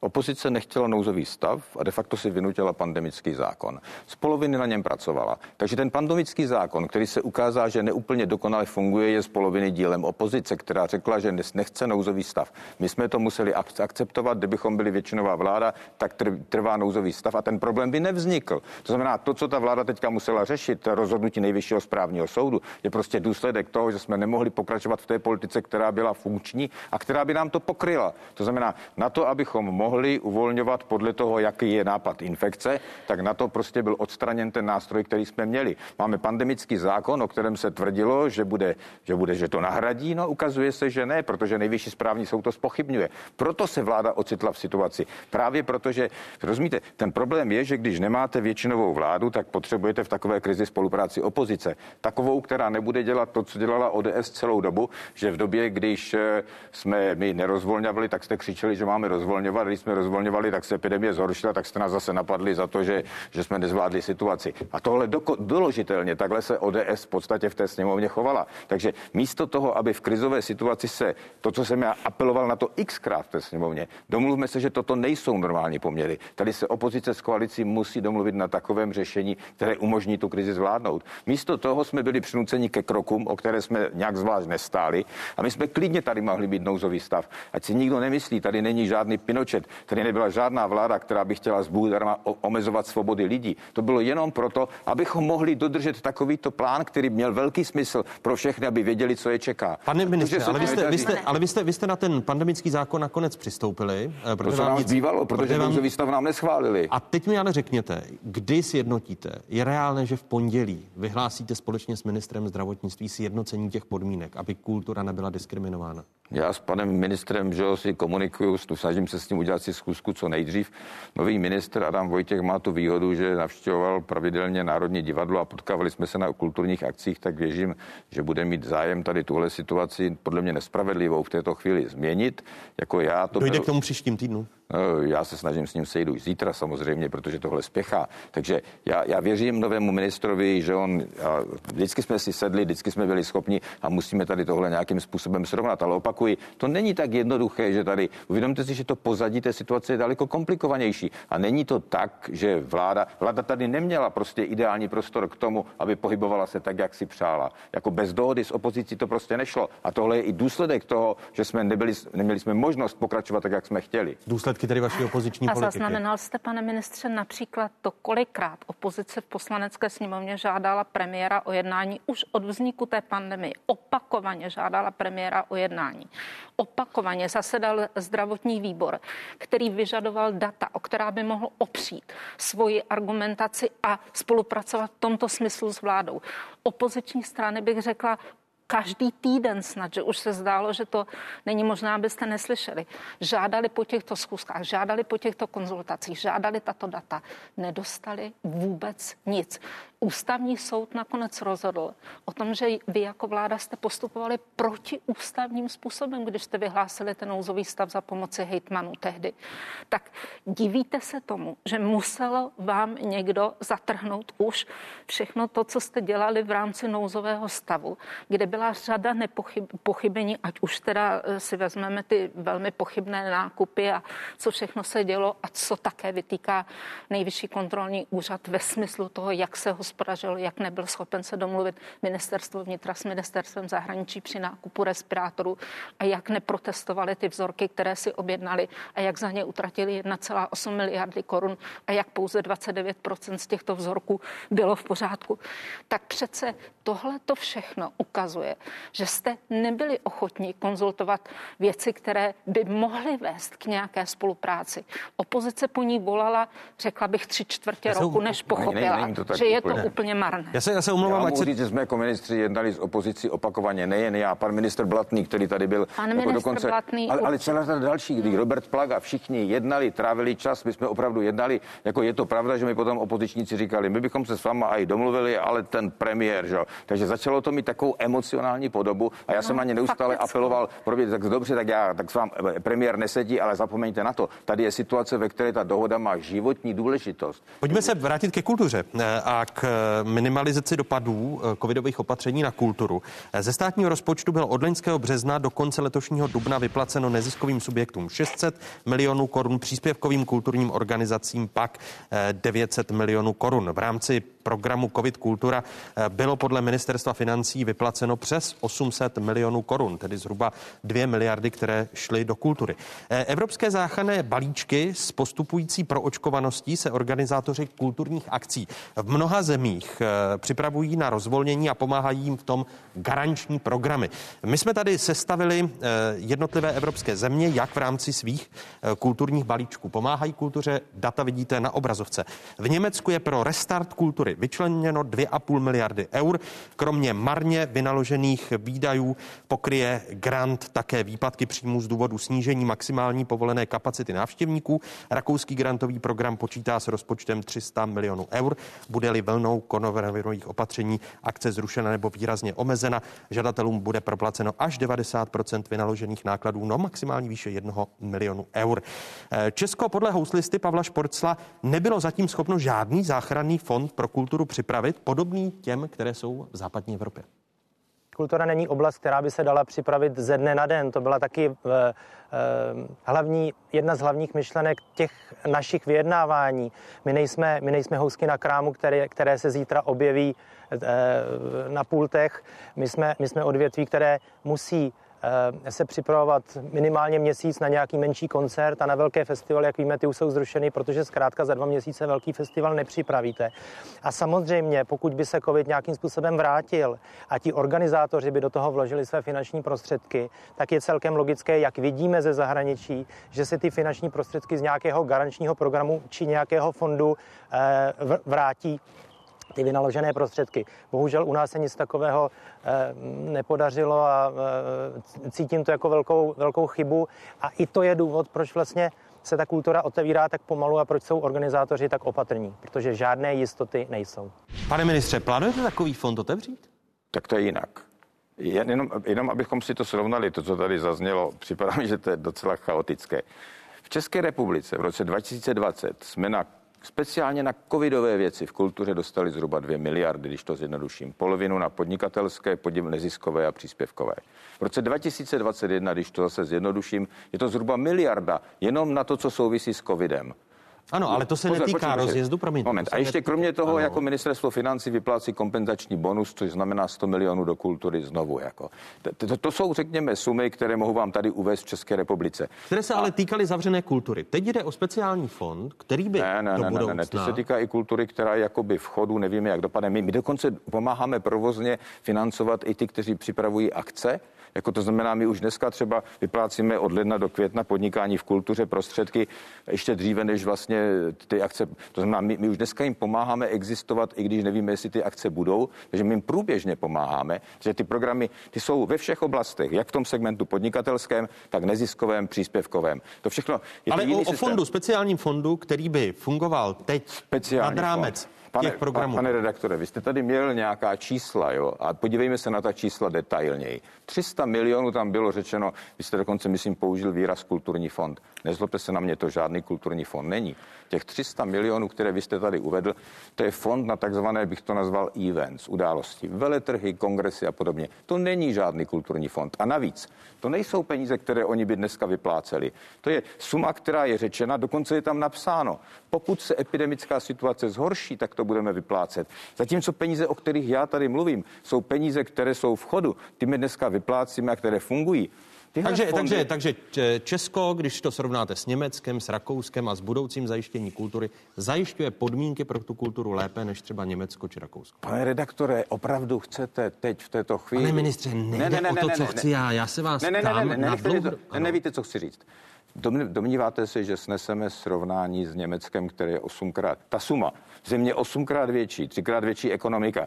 Vy chcete navíc eh, ten způsob, jak ten fond, fond bude fungovat, o tom bychom se taky mohli pobavit. V České republice kultura, my hradíme podnikatelům až 80% nákladu. Z ostatních oblastí nám říkají, že kultura má neuvěřitelnou výhodu, protože jinde se platí jenom 60% nákladu. Tak mě se ptají, jak je možné, že tohle jsme vyboxovali. To je jediná kultura, která má 80% nákladu a my vyprácíme hned had To, co jste tady vy řekli, to je pojištění pro případ, že by se situace zhoršila. To není něco, co by se teď vyplácelo. A opakuji, nejsou to peníze na kulturu. To je mystifikace, když to takhle tady předložíte, protože tam dokonce je hranice na to, že to musí být nad určitou hranici, aby se to vůbec použilo. Musí to být poměrně velké akce, veletržní a kongresové a jiné. To s kulturou často nemá nic společného. A vy to tady prezentujete jako balík pro kulturu. V případě třeba toho Rakouska, které znám poměrně detailně. Že mně připadá, že takovýto způsob srovnávání To je opravdu, to, to nemůže, rozumíte, to je jako zmatek, jako tohle před veřejností nemůžeme. Počkejte, tak ale když se podíváte, že v Německu pro restart kultury eh, grant má pokrýt eh, výpadky z důvodu snížení maximální povolené kapacity návštěvníků, to v Česku nemáte zajištěno. Až teď eh, se rozjíždějí ty kulturní akce, tak vy nebudete kompenzovat přece kapacitu divadel, kapacitu koncertních sálů, kdy je ta kapacita omezena na základě eh, nařízení ministerstva zdravotnictví. To nebudete dokompenzovat, jako, jako je tomu v Německu. Ale dobře, ale my máme jiný systém a já vám vysvětluji. No já se vás ptám. My máme už je- v průmysle máme už třetí program COVID Kultura 3, ve kterém my dneska průběžně pomáháme těm, kteří dáváme jim až 80% nákladů do výše 10 milionů. Pomáháme divadlům, různým akcím, všem podobně. Víte, Jiný, že jinými slovy, není zapotřebí jsou tady systém, ta omezení na počty. Jo. Třeba počítáme, že v červenci nemůžou se podívat dělat akce větší než 5 tisíc, v srpnu se nemůžou dělat akce větší než 7 tisíc a, a jo, rozumíte, venku a podobně. Uvnitř je to 2, 3 tisíce. To znamená, s těmito omezeními jsme připraveni a dokonce pokud někdo bude pořádal akci větší, měl to připravené, tak my se s ním budeme bavit, jak jim budeme část těch zmařených nákladů platit. To Ale znamená, že, by to, ale že by to bylo systémové a bylo to v nějakém fondu, o tom neuvažujete. Tak zněla otázka. No tak jako vy chcete za každou cenu fond? Já vám Ale popisuju, že my máme jiný o to, co systém. chci já. Já se vás No, ptám ale proč? jenom, ale jako, když jako, mi odpovíte, že máme jiný ale systém, jsme tvrdím, spokojeni. Já tvrdím, že tyhle fondy nejsou stačí. kulturní fondy. To znamená, proč jít cestou něčeho, jednak to nejsou, takhle vždycky třeba v případě Rakouska, to nejsou kulturní fondy. To jsou fondy na velké typy akcí nejrůznějšího typu, které často s kulturou nemají nic společného. To je jiný přístup. My máme jiný a mně připadá, že je poměrně funkční. A říkal jsem vám, kolik jsme do toho dali peněz, jako a připadá mi, že v této chvíli už to máme poměrně docela, že víme, co se děje. Takže když někdo říká, že něco nefunguje, tak mu řekne, řekněte konkrétně co. Protože mně připadá, že máme pokrytou nezávislou kulturu, příspěvkové organizace, podnikatelství a dokonce budeme připravovat program COVID Kultura 4. Právě když, nedej Bůh, se bude ukazovat, že se to zase blokuje, tak budeme chtít i těm pomoci. Ale tohle prostě je jiný systém. Nedá se to srovnávat. Zvlášť proto, že to jsou fakt, to jsou jablka a tohle jsou hrušky. My k tomu přistupujeme jinak, ale domnívám se, že ten funkem je relativně, ní- není dokonalý, ale je relativně funkční. Vy, vy byste ten systém měnila po případě jak? Já, senátorko? já jsem si podrobně a sledovala jsem všechna vystoupení třeba Pavla Šporcla. I ta zmínka o tom garančním fondu už byla v těch jeho prvních návrzích, s kterými říkal, že přicházel i na ministerstvo kultury a snažil se to prosadit. A já bych byla příznivcem této možnosti, protože pro mě znamená, že umožní restartovat tu kulturu možná dříve a v širším spektru, než by se to stalo bez tohoto nástroje. Neboť, jestliže se připravují a e, ty akce se opravdu nespouští ze dne na den, rozsáhlé kulturní projekty, ať už jsou to koncerty, ať už jsou to velké významné výstavy, cokoliv dalšího si představíme, tak to vyžaduje nějaký čas přípravy. Ty peníze vynaložené na tuto přípravu mohou být zmařeny tím, že se nakonec nebude moci uskutečnit. Pokud by, ale tady bylo, takže ty lidé už Vy byste potom- tedy garanční fond, speciální fond Garanční já bych ho podporovala, protože se mi zdá, že to dává šanci k tomu, aby ta kultura si byla jistá, že se může pustit do příprav něčeho, o čem sice neví, jestli to klapne nebo ne, ale že tady bude ze státu nějaká pomoc. Eh, Je tady druhá věc, kterou bych chtěla ještě zmínit, a to je postavení OSVČ v kultuře. Je jich 130 tisíc plus, teda těch dalších eh, na to navazujících profesí, tak 200 tisíc lidí. Já jsem s nimi mluvila v poslední době. Oni mají největší obavu z toho, že ta podpora, která jim byla vyprácena dosud, která nejprve teda znamenala těch eh, pět tisíc, eh, pět 500 korun na den a posléze byla zvednuta na 1000 korun. Takže teď eh, tímto uplynutím měsíce května, že skončí. Končí. Přičemž není nikde řečeno, že oni budou moci plnohodnotně začít vydělávat, že budou mít nějaké příjmy, že dosud to bylo, když to propočteme, tak zhruba měli 10 tisíc, než se to trošku vyrovnalo, tak ti lidé z té kultury, kteří vypadli ze svých, ze svých profesí uměleckých, tak měli na živobytí 10 tisíc průměrně měsíčně. Podle vás by tedy mělo to pokračovat? Podle mě by, podle mě i tento je- nástroj by měl pokračovat a stojí za to, stojí za zamyšlení, protože by Já- to pomohlo opravdu. Ještě se za to přimlouvám proto, protože si myslím, že kultura je významný artikl vývozní, takovým dobrým štítem České republiky, která když se o nás promluví, tak opravdu rezonuje v zahraničí. A jestliže jí pomůžeme, tak tak jako nám pomáhá, myslím vnitřně, že když, když jdeme někam společně s přáteli na dobré divadlo nebo koncert, tak najednou je ten život opravdu bohatší a lepší. Tak to tež se týká toho zahraničního obrazu pro nás a tato pomoc by podle mě byla velmi cená. Je to pravda, že já jsem o tom mluvil s paní ministriní Šilerovou, ona ten kompenzační bonus, který nám pomáhal i v oblasti kultury, bude vyplácet v květnu, ale vypadá to, že ho nebude zřejmě vyplácet v červnu a proto my se snažíme dávat dohromady peníze, které musíme někde dát najevo, abychom, tedy dohromady, abychom i v tom červnu měli pokračovat. Takže ty počítáte s tím, že OSVČ v kultuře by v červnu dál ano, protože, ten kompenzační ano, bonus. Ona, ona už že vlastně bude argumentovat paní ministrině tím, že celá řada oblastí se odblokovává, jenomže je zřejmé, že u té kultury ještě to bude, řekněme, to poloviční pravda. nebo podobně. A proto my se snažíme dát dohromady peníze, jak to udělat, abychom jim pomohli, protože zřejmě to pořád na živobytí nemusí být. Takže to je je, to je věc, kterou hodně zvažujeme a hledáme způsob, jak to vyřešit. Za to bych se velmi přimlouval. aspoň na závěr tuto dobrou zprávu. Těším se na další diskuze. Lubomír Zaorálek, ministr kultury a senátorka bývalá předsedkyně poslanecké sněmovny Miroslava Němcová byli mými hosty. Děkuji a těším se na další setkání. Pěkný den všem. Děkuji vám, že jste se dívali. Připomínám, že pozván byl i Miloslav Rozner eh, z SPD, který účast v otázkách odmítl. Eh, najdete nás eh, na internetových stránkách České televize, stejně tak jsme na sociálních sítích. Hezký zbytek neděle, pokud možno ve společnosti ČT.